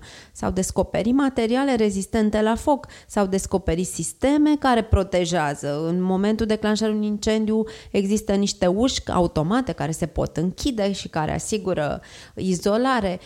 Noi trebuie să folosim lucrurile din lumea asta, din anul în care suntem. Iar normele noastre sunt făcute pe, pe materiale și pe sisteme învechite. Și cel mai fain este că încercăm, după colectiv, uh, la ISU au venit și au făcut normele mai aspre. Dar noi Dar nu, putem... care asigură o protecție da. pentru oameni, ci doar le-au înăsprit ca nicio clădire să nu mai poată uh, beneficia de ISU. Așa încât în, situa- uh, în momentul acesta, în România, peste 90%, cred că 99% din spitale nu au ISU. Și funcționează pe uh, autorizații temporare de câte șase luni. Dar ei n-au oricum cum să-și lărgească holurile alea decât ce se va întâmpla cu spitalul vechi când se va termina noua clădire care va deveni spital sau vor funcționa în tandem, vor fi legate una de alta? Cum o să fie lucrurile? Așa cum ziceam, spitalul, clădirea nouă va fi conectată cu clădirea veche, dar cum îți povesteam, noi intenționăm să mai construim încă o clădire. Vor funcționa în tandem până vom fi gata cu tot proiectul probabil că va mai dura niște ani până vom termina încă o clădire. uh, și pe măsură ce terminăm, secțiile se vor muta în condiții civilizate, iar cu clădirea veche sunt o grămadă de nevoi în spital, adică n-au birouri administrative, nu au spații de depozitare suficiente, ar fi nevoie de locuri de cazare pentru mamele copiilor care sunt internați. Uh, Cantină pentru pacienți și pentru medici în străinătate sunt la un loc, folosesc aceeași cantină. Multe nevoi și cu siguranță avem ce să facem din, din clădirea veche. Um, și utilarea? Și utilarea, tot la noi e că am sperat așa 50% ca să recunoaștem că nu ne-am gândit că dacă ne ducem la Ministerul Sănătății și cerem o să și obținem, pentru că istoria ne-a dovedit că uh, uneori chiar și când obțineam uh, tot se dărma după, că noi încă mai suntem în legenda aia meșterului Manole, uh, ne-am dus la Ministerul Sănătății să cerem aparate de radioterapie, ne-am dus să cerem echipamente pentru bloc operator și pentru un nou compartiment de terapie intensivă și am primit o mare tăcere, motiv pentru care uh, ne-am apucat uh, în continuare și oamenii s-au alăturat și au înțeles nevoia noastră și companiile de a finanța și aceste echipamente, așa încât uh, ne vom ocupa. Care uh, există există la mijloc între sistemul medical, Banca Mondială am înțeles că din cauza ei nu s-ar putea aduce aparatură pentru Cauza că... noastră. Nu. Astea sunt niște povești de a dormi copii. Banca Mondială este o bancă um, și ea te ajută să faci niște proiecte, adică îți dă niște credite. Tu dai banii înapoi. Tu dai banii înapoi. Banca Mondială nu poate să te împiedice. Din contră, eu cred că Banca Mondială poate doar să te ajute. Evident că Banca Mondială are niște condiții pe care tu trebuie să le îndeplinești. În momentul în care te-ai angajat într-o relație cu Banca Mondială, uh, relația ta e previzibilă, știi clar ce ai de îndeplinit. Faptul că tu nu ești în stare apoi să implementezi pentru că nu te uiți la competența oamenilor pe care îi pui să gestionezi astfel de proiecte, da, abia atunci apare o problemă și da, există în Ministerul Sănătății această problemă de implementare a proiectelor cu Banca Mondială. Păi, hai să luăm remeneurile, un proiect de dotare a spitalelor cu remeneuri. Dacă tu, când ai făcut proiectul de dotare, ai ales acele spitale ai verificat spațiu, ai verificat puterea electrică, acele remeneuri au niște consumuri electrice importante, tu trebuie să verifici. Are spitalul disponibilitate de putere electrică? Păi dacă nu are, nu prinzi tu un proiect să-i pui, să-i mărești puterea electrică? Are spații special destinate? Care e specificul? E un remene de copii sau de adulți? Păi dacă e de copii, trebuie să prevezi anestezie și alte condiții. Când pui într-un proiect cu Banca Mondială aparate de aer condiționat de uz comercial, unde ți-e capul? Tu care faci un proiect medical. În spitale n-ai voie să pui decât ventilație medicală, aparate special uh, folosite în mediul spitalicesc. Acestea sunt problemele și astea nu sunt date de Banca Mondială. Banca Mondială îți ia proiectul, se uită la el dacă mm, e sustenabil, dacă tu ai nevoie, dar nu se uită pe detaliile tehnice, aia e bucătăria ta, iar tu când ai făcut atât de prost, te trezești la implementare și te lovești de lucruri. Abia atunci îți dai seama că spitalul nu are spațiu adecvat, că nu are puterea electrică, că n-ai prevăzut nu știu ce și nu știu cum. Și da, se întârzie. Problemele de implementare în proiectele cu Banca Mondială vin e, numai și numai și exclusiv din, din uh, competența sau mai bine zis din incompetența celor care le gestionează la nivelul ministerului. Carmen, care e cel mai ok ministru din ultimii 10 ani cu care ai avut de face? Ceche. De ce? Pentru că, ă, din punctul nostru de vedere, a fost un ministru profesionist. Ă, n-am mai întâlnit acest lucru și de ce zic profesionist? Ă, pe timpul dumnealui, noi am vrut să schimbăm un ordin de ministru, bine, noi am vrut și înainte de Uh, dumnealui să schimbăm acel ordin de ministru, dar n-am reușit uh, și am luat-o de la capă cu următorul ministru, cum facem de fiecare dată și cum vom face și cu proiectul acesta. Ce n-am obținut cu doamna Pintea, adică n-am obținut nimic, o vom lua de la capăt cu domnul ministru al sănătății care vine, pentru că știm că sunt niște proiecte vitale. Uh, și la domnul Ceche ne-am dus uh, cu un, uh, o nouă propunere de ordin de ministru, propunere pe care am făcut-o noi, că așa am învățat noi că dacă te duci la minister cu legea deja făcută sau cu proiectul deja făcut, doar ei să aprobe, e mult mai ok pentru că ai șanse mari să obții dacă e un ministru competent. Uh, și uh, când ne-am dus în întâlnirea cu dumnealui, uh, a venit cu propunerea noastră de proiect de schimbare uh, în care era notat cu pixul, uh, urmă, citise toată propunerea și ne-a spus ce se poate și ce nu se poate și când nu se poate, de ce nu se poate. Argumentat. A venit foarte pregătit la acea întâlnire, lucru care nouă nu ni s-a mai întâmplat. Și am simțit de la acel om respect și la rândul nostru am simțit nevoia să-l respectăm. Adică nu ne-a... Știți cum, știi cum te tratează cea mai... sau cum ne cum tratează, cum e tratată societatea civilă de cei mai mulți miniștri care au tot fost până acum. Așa cum, hai că vin și ăștia să scap de ei. Exact genul ăsta, total, vin total nepregătiți la întâlniri. Ai senzația că te-ai dus la piață să ai o discuție despre ce cumperi. Și atunci când întâlnești normalitate, pentru că felul în care s-a prezentat ministrul Ceche la întâlnirea cu noi, de fapt e normalitate, nu e nimic extraordinar. Când întâlnești normalitate, cazi pe spate, zici, wow, pentru că uh, dacă un ministru acceptă o întâlnire cu tine, înseamnă că nu vrea să-și piardă. El are un timp, da, același, aceeași durată ca și omul de rând, de 24 de ore și 10 ore la birou sau cât poate să stea un ministru, deși doamna Pintea să lăuda că stea și 16 ore. Uh, vine pregătit, nu? La întâlnirea aceea, pentru că nu vrea să-și rosească timpul. Da, așa trebuie să fie un ministru, tot timpul pregătit. Și cred că și noi, fiecare dintre noi, trebuie să fim la fel, pregătiți când avem astfel de, de întâlniri. Doamna Pintea are ceva cu voi să voi aveți ceva cu doamna Pintea. Noi nu avem ceva cu doamna Pintea. Noi avem ceva cu Ministrul Sănătății care a promis lucruri și nu a făcut nimic din ce a promis și nu a făcut nimic din ce avea de făcut un ministru. Când Sorina Pintea nu mai e ministru, pe noi nu ne mai interesează absolut deloc persoana, pentru că nu e o relație între Oana Gheorghiuș și Carmen Uscatu și doamna Sorina Pintea.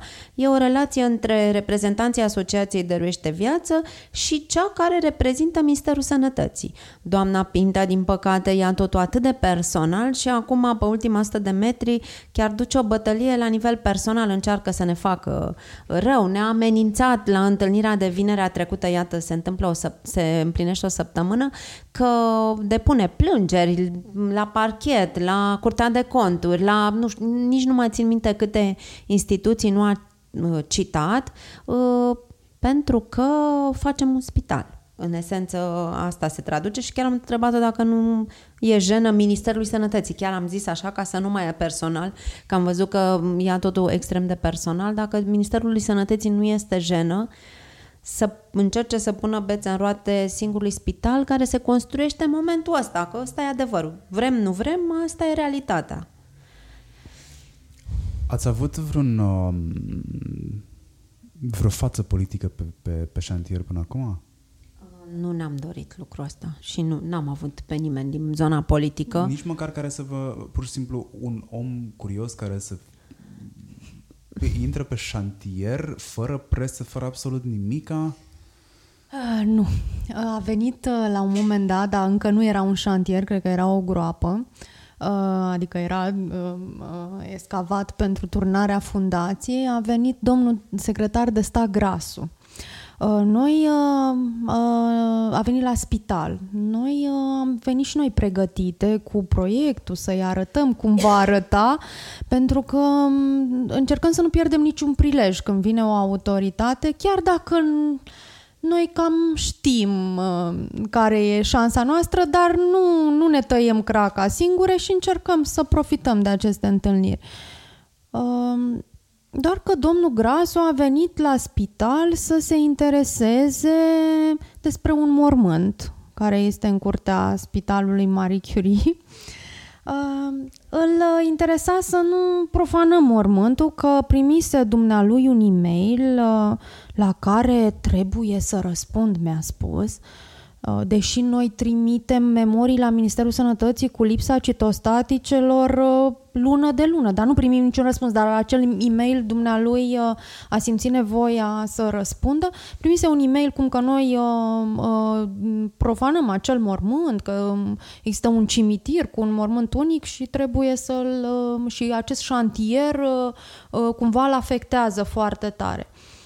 Uh, și a venit, a făcut chiar poze mormântului. Mormântul era protejat de noi. Uh, și asta a fost tot. Și am spus și dumnealui de criza citostaticilor, având în vedere că domnul secretar de stat Grasu uh, se ocupă chiar de medicamente ca secretar de stat și am spus de criza citostaticilor și m-a ascultat cu un aparent real interes. Uh, m-a și sunat a doua zi să-mi spună că citostaticele uh, pe care le-am dat eu ca exemplu are o soluție și am făcut ochii mari. Mi s-a părut wow, doar că soluția era că se găsesc în Republica Moldova să ne ducem să le cumpărăm de acolo.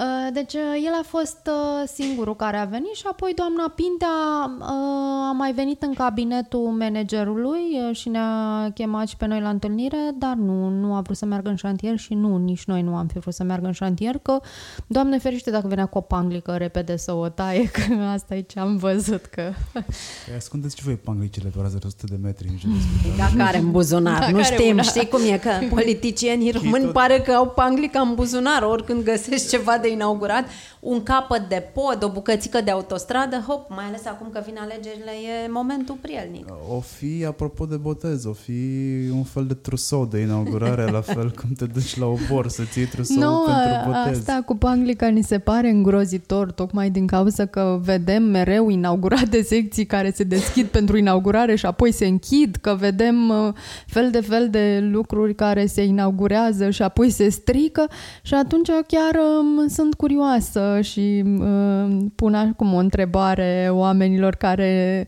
uh, ne ascultă, cum uh, văd ei că ar vrea să fie inaugurat acest spital, că și noi ne întrebăm cum vom face acest lucru fără pamglică. Fără, fără pamblică. Am avut un ministru al uh, educației care spunea pamblică. Deci, fără pamblici, cum să facem fără Să pamblici? știi că mie chestia aia mi-a arătat o dilemă care m-a dus direct la Dex. Mai, am auzit că ar exista în DEX, că era regionalist sau cel puțin așa spunea el, nu știu. Tu l-ai găsit? Uh, nu mi-amintesc dacă l-am găsit în Dex, mi-amintesc că l-am găsit în niște, uh, în niște scrieri și cred că l-am găsit la Caragiale. Păi da, la, da, la Caragiale era la Care? mișto. Era la mișto. Și, păi da, dacă domnul Caragiale a spus, cine suntem noi să-l contrazicem că n-ar fi adevărat? Dar spitalul ăsta este al vostru, este al statului, este al oamenilor?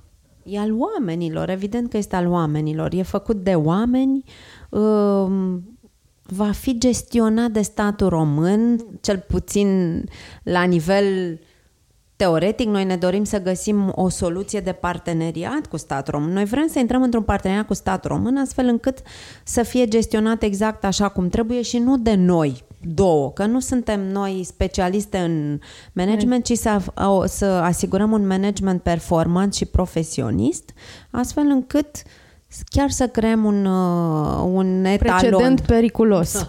un precedent periculos. Um, Dar spitalul ăsta este al nostru, al celor care am pus mână de la mână să-l facem și suntem peste 260.000 de oameni și peste 1700 de companii. Spune ceva. Cifrele astea spun multe despre, despre noi românii. Iată că putem să ne unim și să facem niște lucruri. Și uh, mi-am amintit acum uh, de un lucru că am fost la un moment dat la un eveniment și mi-a spus uh, doamna care îl organiza că zice oamenii uh, din jur sunt foarte circumspecți cu acest spital, nu știu ei uh, de unde veți scoate voi doctori, cum veți face voi să fie bine. Uh, și m-am gândit atunci uh, că spitalul acesta este al oamenilor care s-au întrebat cum să facă ei să ajute uh, să se construiască acel spital și uh, nu s-au întrebat cum să găsească ei ceva care să, să nu-i determine să se implice.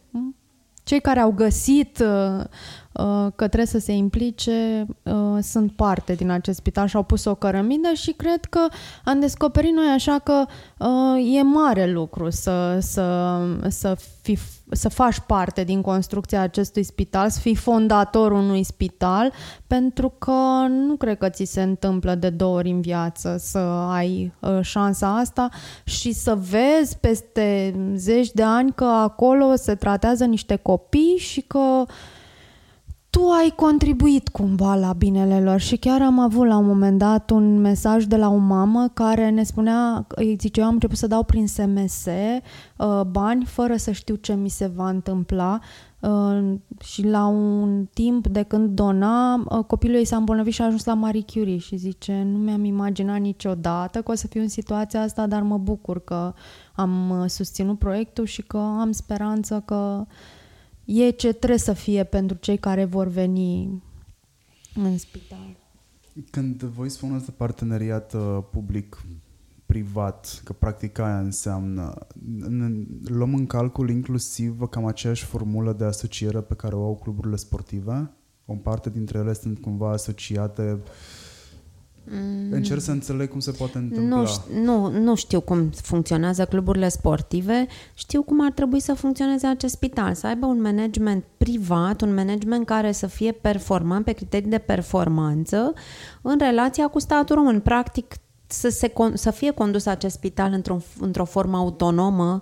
Uh, să raporteze statului român, evident. să-și ia finanțarea de la Casa de Asigurări dar să, să facă cu acea finanțare lucruri care să conteze pentru pacient și să fie eficiente. Și să, să aibă libertatea să angajeze oameni performanți, pentru că în acest moment în, uh, în spitale din România managerii au niște uh, condiții de, de a gestiona lucrurile de, nu, nu ex, restrictive. Da, da, destul de restrictive, adică ei nu au posibilitatea să dea afară, să angajeze oameni, au uh, niște restricții cu care trebuie să se descurce, ori lucrul ăsta nu e posibil. Și cea mai mare problemă a spitalelor în acest moment e personalul tehnic și administrativ pentru că implementarea proiectelor uh, de investiții, tot ce înseamnă renovare, tot ce înseamnă investiții în infrastructură, uh, toate lucrurile astea sunt gestionate de personalul tehnic al spitalului. Ori salariile în, în zona asta au rămas undeva la 2000-2500 de lei. Nu poți să ai oameni performanți acolo. De-aia un management trebuie să aibă libertatea să aducă oameni buni care până la urmă pot să aducă economii spitalului tu atunci când lucrezi cu un om care e plătit cu 2000-2500 de lei, nu te poți aștepta Poți la performanță. Și ce ar mai însemna acest parteneriat public-privat uh, pentru, uh, pentru pacient și pentru spital ar fi un lucru extraordinar. Pentru că nu e un parteneriat, e mai mult decât un parteneriat public-privat, pentru că uh, noi fiind o asociație uh, nu avem scopul de a face profit, uh, din contră, noi vom veni să susținem susținem uh, în continuare uh, spitalul și să finanțăm lucruri pe care uh, casa de asigurări nu le finanțează, astfel încât spitalul ăsta să fie chiar unul de top și care, în care copiii care vin să se trateze să, să aibă o șansă reală. Până acum câți bani s-au strâns? Până acum avem 26 de milioane de euro, din care deja cheltuim pentru că am ridicat clădirea. Ehm, banii ăștia sunt suficienți să ridicăm cu totul clădirea și să avem toate instalațiile și probabil o parte din dotări. O parte, nu toate dotările, pentru că dotările într-un spital uh, sunt practic partea cea mai, cea mai scumpă. Și uh, sunt lucruri uh, neprevăzute care apar pe parcurs. De exemplu, chiar astăzi ne-a sumnat domnul doctor Târnoveanu, neurochirurg, care ne-a spus Uh, știți, am vorbit noi acum vreo lună jumate, două, știți că mi s-a stricat aparatul, microscopul cu care operez, uh, știți că am cerut bani la Ministerul Sănătății, nu mai rezist, nu mai pot. Uh, ieri am avut o intervenție chirurgicală foarte nasoală și zice chiar îmi dau seama că nu mai pot fără aparatul ăsta și am rugămintea la voi să-l cumpărați. Asta înseamnă vreo 500.000 de euro un aparat care n-a fost prevăzut a fi cumpărat, dar pe care, da, cu siguranță îl vom cumpăra. Și atunci uh, cheltuielile astea probabil vor crește și multe lucruri care n-au fost prevăzute în proiect, nu au fost prevăzut că se va strica uh, unul dintre cazanele centralei termice, dar el s-a stricat și cum spitalul nu are bani, noi îl cumpărăm și n-a fost prevăzut că vom dărâma centrala termică care este o clădire gata să cadă, dar iată că o vom face ca să o mutăm, să creăm spațiu pentru cea de-a doua clădire și așa mai departe. Ce e un proiect face... în dinamică care care? care va tot avea nevoie de susținerea oamenilor și bucuria e că mm, pe oameni chiar îi văd dornici să ajungă să-l vadă uh, proiectul ăsta sus. Pentru că noi am și oferit multă transparență, uh, pentru că fiecare licitație pe care am făcut-o, am făcut-o uh, cu o comisie formată din sponsori și din uh, uh specialiști um, care s-au uitat pe ofertele companiilor și uh, le-au analizat uh, și au decis. Noi nu am avut nici măcar dreptul la vot, noi două. Uh, pentru că am făcut la o casă de avocatură aceste licitații, pentru că am transmis pe Facebook, pentru că au fost filmate, uh, pentru că facem uh, raportări anuale, pentru că suntem auditați, pentru că trimitem, uh, sper că nu destul de des, sper că nu îi stresăm pe, pe donatorii noștri, dar le trimitem vești destul de des despre ce se întâmplă cu spitalul și în ce stadiu suntem, așa încât oamenii Sperăm că sunt uh, dispuși să ajute în continuare și să vadă un uh, proiect așa cum fiecare îl visează. Ai zis de centrală. Este o biserică în curte și vom muta. O veți muta și pe aia și cu toate astea rămâne un, uh, uh, un Rămân, mormânt. Rămâne acel mormânt. Uh, suntem în proces cu familia care nu a înțeles. Noi am vrut uh, uh, să mutăm acel mormânt în când, când am început acest spital pentru că uh, lucrul ăsta uh, noi trebuia să deviem niște trasee de utilități ca să construim spitalul ăsta și ca să deviem traseele uh, ele nu se se pot înțepa decât într-un singur loc în spital și ar fi trebuit să treacă traseul chiar prin mormânt. Și atunci am vrut să mutăm acest mormânt la cimitirul Belu, poate pe alea celebrităților sau în biserică, într-o raclă. Din păcate, familia nu a dorit, fără o justificare, acest lucru, așa încât în momentul ăsta suntem într-un uh, proces. Deci, Să facem o mică recapitulare a situației mormânt, da? Este o operațiune de-a dreptul. E ușor ilară, uh, dar dacă n-ați înțeles și voi cei care ascultați, Există un mormânt în centrul Bucureștiului care nu există de fapt pe niciunde și nu există nicio dispensă pentru un mormânt în centrul Bucureștiului. Mă rog, nu e centrul nu, Bucureștiului, ca să spunem, e în Berceni. Le- legislația interzice să uh, îngropi oameni, să-i mormântezi în spații altele decât cimitirele legal uh, înființate și cu autorizate în acest scop. Este total interzis, adică nu poate oricine să-și mormânteze uh, ruda sau pe cineva drag unde vrea. Nu poți să-l pui la tine în curte chiar dacă vrei. E interzis prin lege.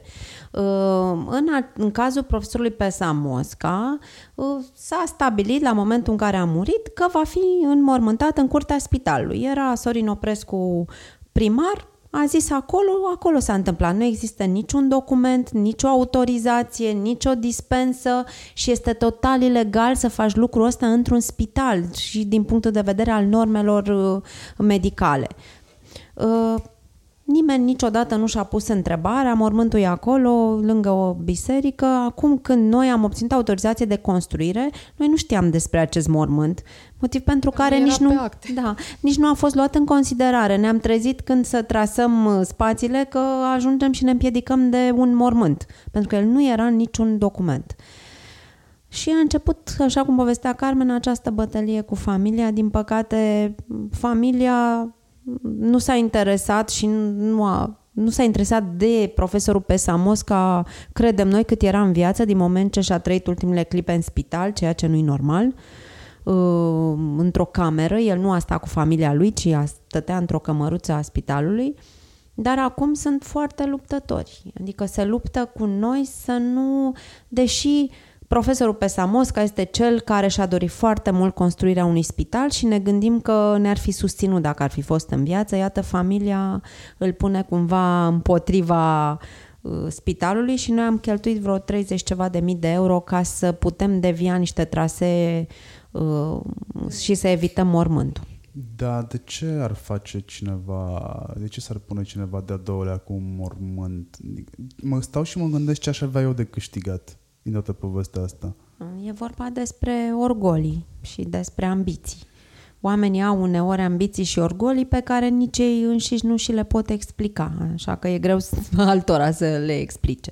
Alte, alt, altă explicație noi nu prea am Adevărul găsit. este că am ajuns la concluzia că e, e mai simplu să negociezi cu oamenii când vine vorba despre bani și câteodată parcă ți e mult mai simplu să negociezi cu cineva care îi scapă ochii la bani, n-a zice neapărat ușor corupt sau care este adeptul lui parandărăt, dar când ajungi la cineva care are orgolii, acolo nu poți să negociezi nimic și nu vrei să ajungi în faza aia.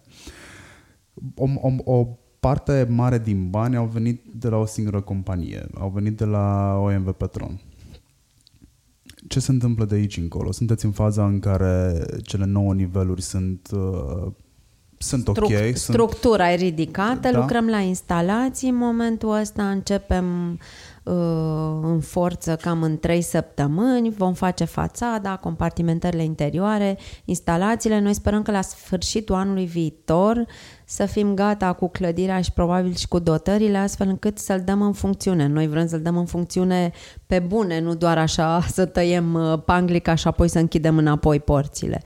Uh, avem în continuare nevoie de bani, cum spunea Carmen, adică așa, așa că îi rugăm pe toți cei care uh, ne-au auzit să dea un SMS la 8864 cu mesajul spital, e un SMS recurent, dar pe care îl pot opri oricând uh, doresc, printr-un mesaj simplu, spital stop. Uh, avem în continuare nevoie de bani pentru că, spunea Carmen, trebuie să refacem și centrala și ne propunem să facem un spital uh, cu, pe de-a întregul la norme europene, să continuăm să construim astfel încât toți copiii care la un moment dat au nevoie de o intervenție chirurgicală, de un tratament, de o consultație, să aibă parte de condiții. Nu știu, noi, noi românii avem în general mare grijă de copii sau cel puțin așa ne definim ca având mare grijă de copii. Asta însă nu se vede nici în infrastructură medicală, nici în școli.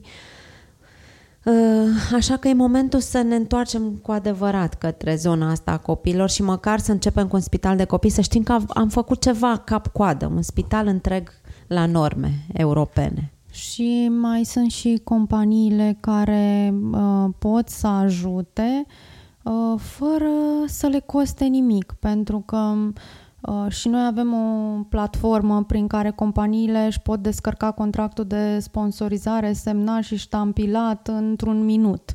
Uh, bursadefericire.ro sau pot intra pe dăruieșteviață.ro și tot așa afla toate detaliile.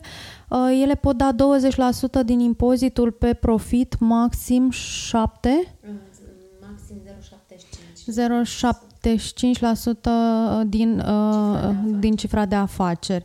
Uh, și uh, cele mai multe fonduri, într-adevăr, pot fi strânse de la companii pentru că potențialul e imens.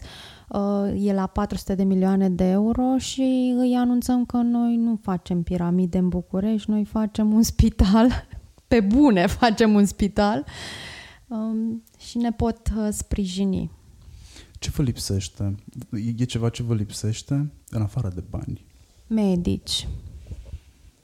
Medici, specialiști, vom, vom avea nevoie de oameni tehnici neapărat. Noi am văzut niște spitale din afară în care echipa medicală era în permanentă însoțită de ingineri de sistem care îi ajutau să-și facă procedurile astfel încât totul să fie extrem de standardizat, extrem de sigur. Pentru că atunci când ai proceduri pe care le respecti, eviți greșelile. Știi că la noi, dacă um, sunt doi copii cu același nume, există mari uh, șanse să primească analizele greșite, inversate sau, Doamne ferește, să fie operat unul în locul celuilalt. Pentru că nu avem chei de control. Nu, e din realitatea zilelor noastre. Uh, astfel de lucruri trebuie să nu se mai poată întâmpla, pentru că atunci când rămân la uh, simplu control al unui om, fără să fie niște chei standard de control, apar erorile. Noi trebuie să ajutăm pe oameni să nu greșească prin niște proceduri. Deci vom avea nevoie de specialiști în, tehnolo- în tehnică medicală care să ne ajute să facem achiziții în viitor, care să asigure mentenanța spitalului. Uh, vor fi și sunt multe nevoi. Voi creați un, un sistem, da, care sperați voi să funcționeze într-un sistem nefuncțional. Da, de obicei, virusii pleacă de la o tulpină și se răspândesc în organism ușor, ușor, până când organismul cedează. Voi sperați să fie invers? Păi noi sperăm să fim un virus. Să fiți, să fiți... să fim virusul ăla bun, care să infestăm sistemul. Eu cred că oamenii, în general, vor să le fie mai bine. De ce n-ar vrea medicii și asistentele și managerii să le fie mai bine? Doar că încă nu își dau seama cum. Noi le creăm nevoia acum. Sunteți Google. Da, da, da. Și, uh, și cred cu tărie că în chintesența lor oamenii sunt buni. cred chestia asta. Cred că undeva fiecare are, are nu știu, acolo, bunătatea lui aia, cât e, mai mult sau mai puțină o are. Și atunci când, știi cum e, când în jurul tău lucrurile sunt bune, s-a demonstrat că dacă mergi pe o stradă care e curată, nu arunci gunoiul pe jos. Dacă mergi pe o stradă care e murdară, îl arunci pentru că și așa e murdară. Când omul vede că în jurul lui lucrurile se întâmplă într-un anume fel, că e bine, că, ăsta e, că asta e norma, din păcate în România norma a devenit răul și nu binele. Și noi asta trebuie să facem, încetul cu încetul, să readucem ca norma să fie bunătatea, nu răutatea și nepăsarea. Ce să se întâmple? Adică există posibilitatea ca în spitalul vostru, mă rog, în spitalul nostru, A, așa, da. a, să se umblă cu plocoane? Noi credem că uh, există această posibilitate, dar că în spital nu se va umbla cu plocoane. Uh, dar depinde de ambele părți. Depinde și de pacient. Dacă el uh, decide că vrea să dea plocon ca să defavorizeze al pacient, că practic așa se întâmplă. În momentul în care tu dai un plocon, vrei să fii tratat mai bine. Mai bine decât cine? Mai bine decât un alt pacient. Uh, deci depinde și de pacient sau de aparținător, în cazul copiilor, aparținător de părinți sau rude cu cine vine. Uh, sigur că depinde și de doctor. Uh, ceea ce uh, depinde de noi vom face ca acest lucru să nu se întâmple. Uh, respectiv, noi vom încerca să facem campanii prin care să arătăm și medicului și pacientului că nu e ok să dai șpagă și nu e ok pentru că nu doar că nu e etic, dar uh, lucrurile astea uh, generează niște probleme la bază. Și Uh, noi vom face ce ține de noi, dar sigur că depinde de fiecare dintre noi. Și chiar vreau să, așa cum noi ne simțim responsabile pentru fiecare ban pe care îl primim, vreau să se simtă responsabil și donatorul pentru fiecare ban pe care îl dă și pacientul atunci când vrea să dea șpagă și medicul atunci când primește. Fiecare dintre noi trebuie să, să devenim niște oameni responsabili pentru că ce văd în prezent la autorități e că nu doar că nu fac lucruri, dar sunt și total irresponsabile, nu-și asumă niciodată din uh, greșeli și asta înseamnă un nivel al educației foarte scăzut în noi. Faptul că tu nu-ți asumi atunci o eroare care e atât de clară, uh, nu te ajută să uh, evoluezi. E, asumarea asta eu cred că e o bolă grea. Că tot e, vine din educație. Atunci când ești, când ești... Dar știi de ce nu-și asumă oamenii? Pentru că se simt vânați. Și atunci când ești vânat, nu-ți mai asumi lucruri. Pentru că știi că vei fi... Da, e, un, e greu de spus. Din școală ești vânat. Hai să ne amintim cum e la noi sistemul de educație. Nu este... E să te prindă, să te prindă că ai greșit. Nu neapărat să-ți stimuleze ce ai tu bun. Și atunci asta, ca adult, tu ce înveți? Că trebuie să fugi de răspundere. Ceea ce vedem acum, adică este șocant ce vedem acum după prezentarea filmului colectiv, cum fug toți capotărnicile și domnul Raed Arafat... În cauza alegerilor da, fuge. Domnul Raed Arafat, omul care este în permanență în presă, la televizor și așa, acum i-a trimis pe acei ofițeri și el nu s-a prezentat câtă lașitate trebuie să ai ca să faci lucrul ăsta după ce ani de zile ai stat în presă și ți-ai asumat tot ce era bun, acum când vedem partea nefericită a lucrurilor, nu mai ești acolo să-ți asumi motivând că vin alegerile. Ce, ce, ce reprezintă Raed Arafat pentru sistemul de sănătate? Um, eu trebuie să spun că um, în disputa din 2012 dintre Băsescu și Raed Arafat uh, nu pentru că îl simpatizam pe Băsescu, ci pentru că, uitându-mă la ce susține Raed Arafat versus legea pe care o susținea Băsescu, eu am fost de partea acelei legi. Pentru că legea aceea venea cu lucruri bune. Era cu siguranță mult de discutat și perfectibilă, dar uh, eu una nu i-am înțeles pe oamenii care au stat în stradă atunci pentru Raed Arafat, pentru că cea mai mare parte dintre ei nu citiseră legea și susțineau Raed Arafat doar pentru că Raed Arafat a făcut la un moment dat niște lucruri bune în România. Uh, dar nu cred că faptul că ai făcut lucruri bune în România îți dă dreptul să faci rău mai târziu. Adică nu există o astfel Spală. de... Da, nu, nu există o astfel de ecuație în care faptul că eu am făcut, nu știu, sau că parte din acest proiect de a face un spital îmi dă dreptul mai târziu să, să fac niște lucruri care nu sunt acceptabile. N-ar trebui să punem în ecuație. Din păcate, în România încă se pune în ecuație acest lucru. Nimeni nu-i, uh, nu-i retrage lui Raed Arafat meritul de a fi făcut uh, smurd. Dar ceea ce face din 2012 încoace, și eu vorbesc de 2012, nu este ok. Pentru că în 2012 ne-a fluturat prin față că cineva ne privatizează smurdul, ceea ce nu era deloc adevărat. Uh, ceea ce era în acea lege, nu mai mi-aduc aminte toate detaliile, dar știu că am citit-o, erau lucruri bune pentru sistemul de sănătate. Foarte mulți oameni s-au lăsat manipulați. Mm, Raed Arafat eu l-am apreciat cum toată România l-a apreciat. Noi chiar l-am invitat când ne-am lansat în 2009, când am lansat asociația. Uh, ni se părea că e unul dintre puținii care se zbate, numai că a fost infestat de drogul ăsta al puterii și mm, noi am avut chiar un meci după colectiv, adică ne-am contrat destul de tare pentru că am știut la colectiv ce se întâmplă și am încercat să le spunem tuturor oamenilor și eram ca în eseu despre orbire și e groaznic să fii singurul uh, cu ghilimele de rigoare, care vede realitatea și toți ceilalți să fie orbi. Pentru că noi am strigat atunci că acei copii mor în spitale, că intervenția n-a fost ce a trebuit, că mecanismul uh, și că european... spitalele nu sunt nici cum, nici unul, nici măcar spitalul de arș dotate pentru mari arși, că asta era o problemă extrem de gravă. Iar și... Raed Arafat a ieșit atunci să spună că nu e adevărat, că se minte, că avem totul. Mi-aduc aminte că în zilele alea stătea și făcea filmulețe de propagandă în care medici români de afară, habar n-am cu ce preț au făcut asta, au spus că este extraordinar în România, că Spitalul de Arș e nemaipomenit, că avem 25 de Spitalul paturi de de Arș mare fiind arș. o casă veche în care din stradă aproape se intră în bloc operator. Da.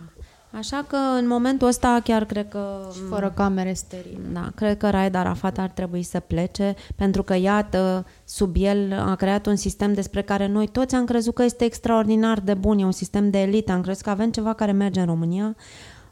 Ne-am trezit că, de fapt, avem o gloată de oameni care se calcă în picioare și nu știu care încotro și mă gândesc că, la un moment dat, țara asta va fi lovită de un cutremur mare, știm foarte bine, și uitându-mă la ce s-a întâmplat la colectiv, aproape când vine să mă rog noaptea, seara înainte de culcare, să nu se întâmple noaptea aia un cutremur, că, nu știu, noaptea mi se pare și mai greu.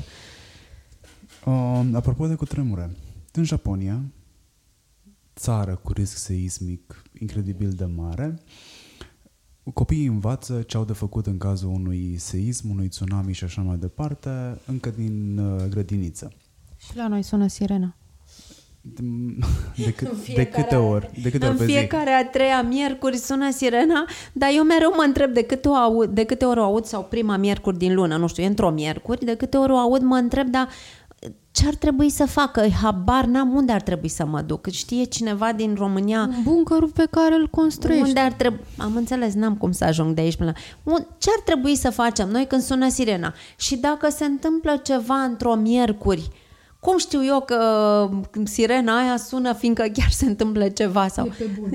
Se dă mai tare ca reclamele de la E televizor. un exercițiu absolut stupid să mă ierte oamenii care îl fac, dar e un exercițiu stupid pentru că noi, niciunul dintre noi, nu tu știi ce ar trebui să faci când sună sirena? Nu, este o întrebare pe Nici care... Isu nu știe ce trebuie să facă când sună sirena, că au și spus că noi nu suntem pregătiți pentru mari dezastre. Noi suntem pregătiți pentru distracție sau pentru ce-om fi pregătiți? Noi suntem doar pentru dezastru pregătiți, cred. Nu pentru mari. Nu, nu, nu Adică, pentru de mari. exemplu, așa cum ar fi la 10 iunie, la 10 august, suntem pregătiți să gazăm un pic oamenii acolo, mamă, deci acolo procedurați, s-au descurcat impecabil uh, cu cai aliniați, erau pe chiselev, totul era perfect, deci după standarde. Uh, vis-a-vis de Japon, mă rog, în legătură cu Japonia, voiam, uh, voiam să scot în față faptul că ei au inclusiv și știu că majoritatea țărilor mult mai dezvoltate ca noi, care ne descurcăm doar cu dezastre, nu știu cu mari dezastre, au scenariști care uh, zilnic lucrează la scenarii și voi puteți să mă contraziceți, că probabil cunoașteți mai multe ca mine, lucrează la scenarii de posibile mari dezastre pe care le simulează inclusiv cu logistica necesară să vadă cum vor funcționa, apoi scot procedura și când se întâmplă acel mare dezastru, se uită pe fișă și zic că ok, deci ăsta este balena albastră și atunci înseamnă că trebuie să facem uh, asta, asta, asta și asta. tu, mitică, a, trăiești responsabil La cu aia. colectiv nu știau măcar că... Nu. Ziceau ei că există un club acolo. Am, exemplu, am un alt exemplu, după colectiv. În 2018 am avut o simulare cu Tremur 2018. Scria cineva pe Facebook Adinaur că la această simulare se presupune că toate comunicațiile cad, pentru că e normal. Nu o să- Uh, Cum crezi că au fost uh, chemate, a, m, uh, alertate cadrele medicale și toți cei care trebuiau să intervină în, prin WhatsApp? Deci așa se face simularea în România la trei ani de la colectiv. Ca să ne înțelegem. Ei, nu- ei nu, nu-și pot închipui, de fapt, că tu vorbești de scenariști. Ei, scenariul cred că l-a făcut domnul Arafat în birou. Dar a omis faptul că nu o să-i meargă WhatsApp-ul. Apropo de WhatsApp, să știți că există și alte, și alte aplicații pe care le puteți folosi care n-au nevoie de conexiune Păi la internet. Trebuie să informăm pe cei de la ISU, că nu prin WhatsApp trebuie să, să... Ei nu trebuie să se antreneze că vor folosi WhatsApp-ul, că WhatsApp-ul nu va funcționa. Nu, funcționează Fire, este un Da. tool de genul ăsta care folosește antena telefonului tău, care se folosește de antena telefonului Dar trebuie să fii uh, într-o zonă lui apropiată din Carmen. cât- nu? Merge din aproape în aproape. Ah, merge din aproape. din în aproape în aproape. Și pe noi ori- de ce nu știm, de exemplu, de chestia asta? Uh, pentru că E nu fire sunteți și la nu fel. vorbim despre fire când suntem la ISU, că nu Eu așa aduce... mi amintesc că se numea aplicația Fire și Da, am cred că descoperit-o așa. din greșeală acum câțiva ani de zile pentru că chiar dacă n-am ochelarii la mine sunt destul de nerd așa și mm, s- mă descurc destul de bine cu tehnologia. Doamnelor, vă mulțumesc foarte mult că ați stat cu mine aproape două ore la discuții. Aș mai sta multă vreme la, la povești, dar sigur Dar aveți rămânem treabă. fără Și niciun... nu mai ascultă nimeni că s-au plictisit E, de Să noi. știi că am avut și de două ore și 12 minute și m-au întrebat de ce s-a terminat discuția brusc. Deci discuția nu s-a terminat brusc, uite, o încheiem așa, susțineți acest proiect, nu, nu uitați că odată în viață cred că putem fi fondatorii unui spital, că mi închipui că după ăsta o să construiască statul român, că noi toți o să-l obligăm. Eu cred că o să mai construiți unul și tot așa, pentru că, uite, o altă întrebare până înainte de final, ce e asta pentru voi? E hobby? E job? Uh, E mm, pur și simplu modul vostru de a vă lupta cu mm, lumea? Toate astea la un loc. Adică hobby, nu știu dacă e hobby, dar nouă ne place ce facem. E și un job, fiindcă îl facem full-time de, din 2012 încoace și este și modul nostru de, în care am, am găsit o cale de a ne manifesta revolta constructiv, pentru că, așa cum ziceam, nu e suficient să fii revoltat. Trebuie să te duci să faci ceva și cred că e modul în care poți să o faci cumva și cu sens. Adică să te revolți cu sens, să facem în spital, să le arătăm și ăstora că se poate și în același timp copiii să aibă șanse la viață. Carmen, ai ceva de adăugat? Pe final, vrei să ne dai un îndemn? Vrei să ne pui pe gânduri? De obicei să știi că la final de interviuri cer oamenilor cu care discut uh, un ceva sau o ceva care să-i pună pe gânduri pe oamenii care ne ascultă. 15 minute acolo de reflexie. Păi nu știu, poate după interviul ăsta de aproape două ore sau poate că de fapt el va fi de peste două ore, habar n-am. O oră 52 Uh, acum. Cred că um, aș vrea ca fiecare să-și pună întrebarea asta, ce pot face eu acum, sau nu știu la ce oră îl difuze, e oricând. Uh, e fără oră. Da, ce pot face eu acum ca să schimb ceva în bine în jurul meu? Și cred că întrebarea asta ai putea să ți-o pui în fiecare zi și apoi să treci la fapte, se pot face, poți începe cu lucruri foarte mici și cred că asta e esențial. Uh, chiar cu copilul tău, învățându-l ceva, chiar cu strada ta pe care să ieși să faci ceva bun. Uh, ce pot face eu acum ca să am o țară ca afară? Vorba cântecului. Da. Știu că am zis reflexie, reflexie. Da să mă corectez singur înainte să faceți voi. Ca să recunosc, n-am uh, sesizat, adică nu am ascultat cu atenție, probabil. Iată că noi nu vânăm greșeli. Nu vânăm da, greșeli. E, lasă că le vânez eu, să știți, e ok.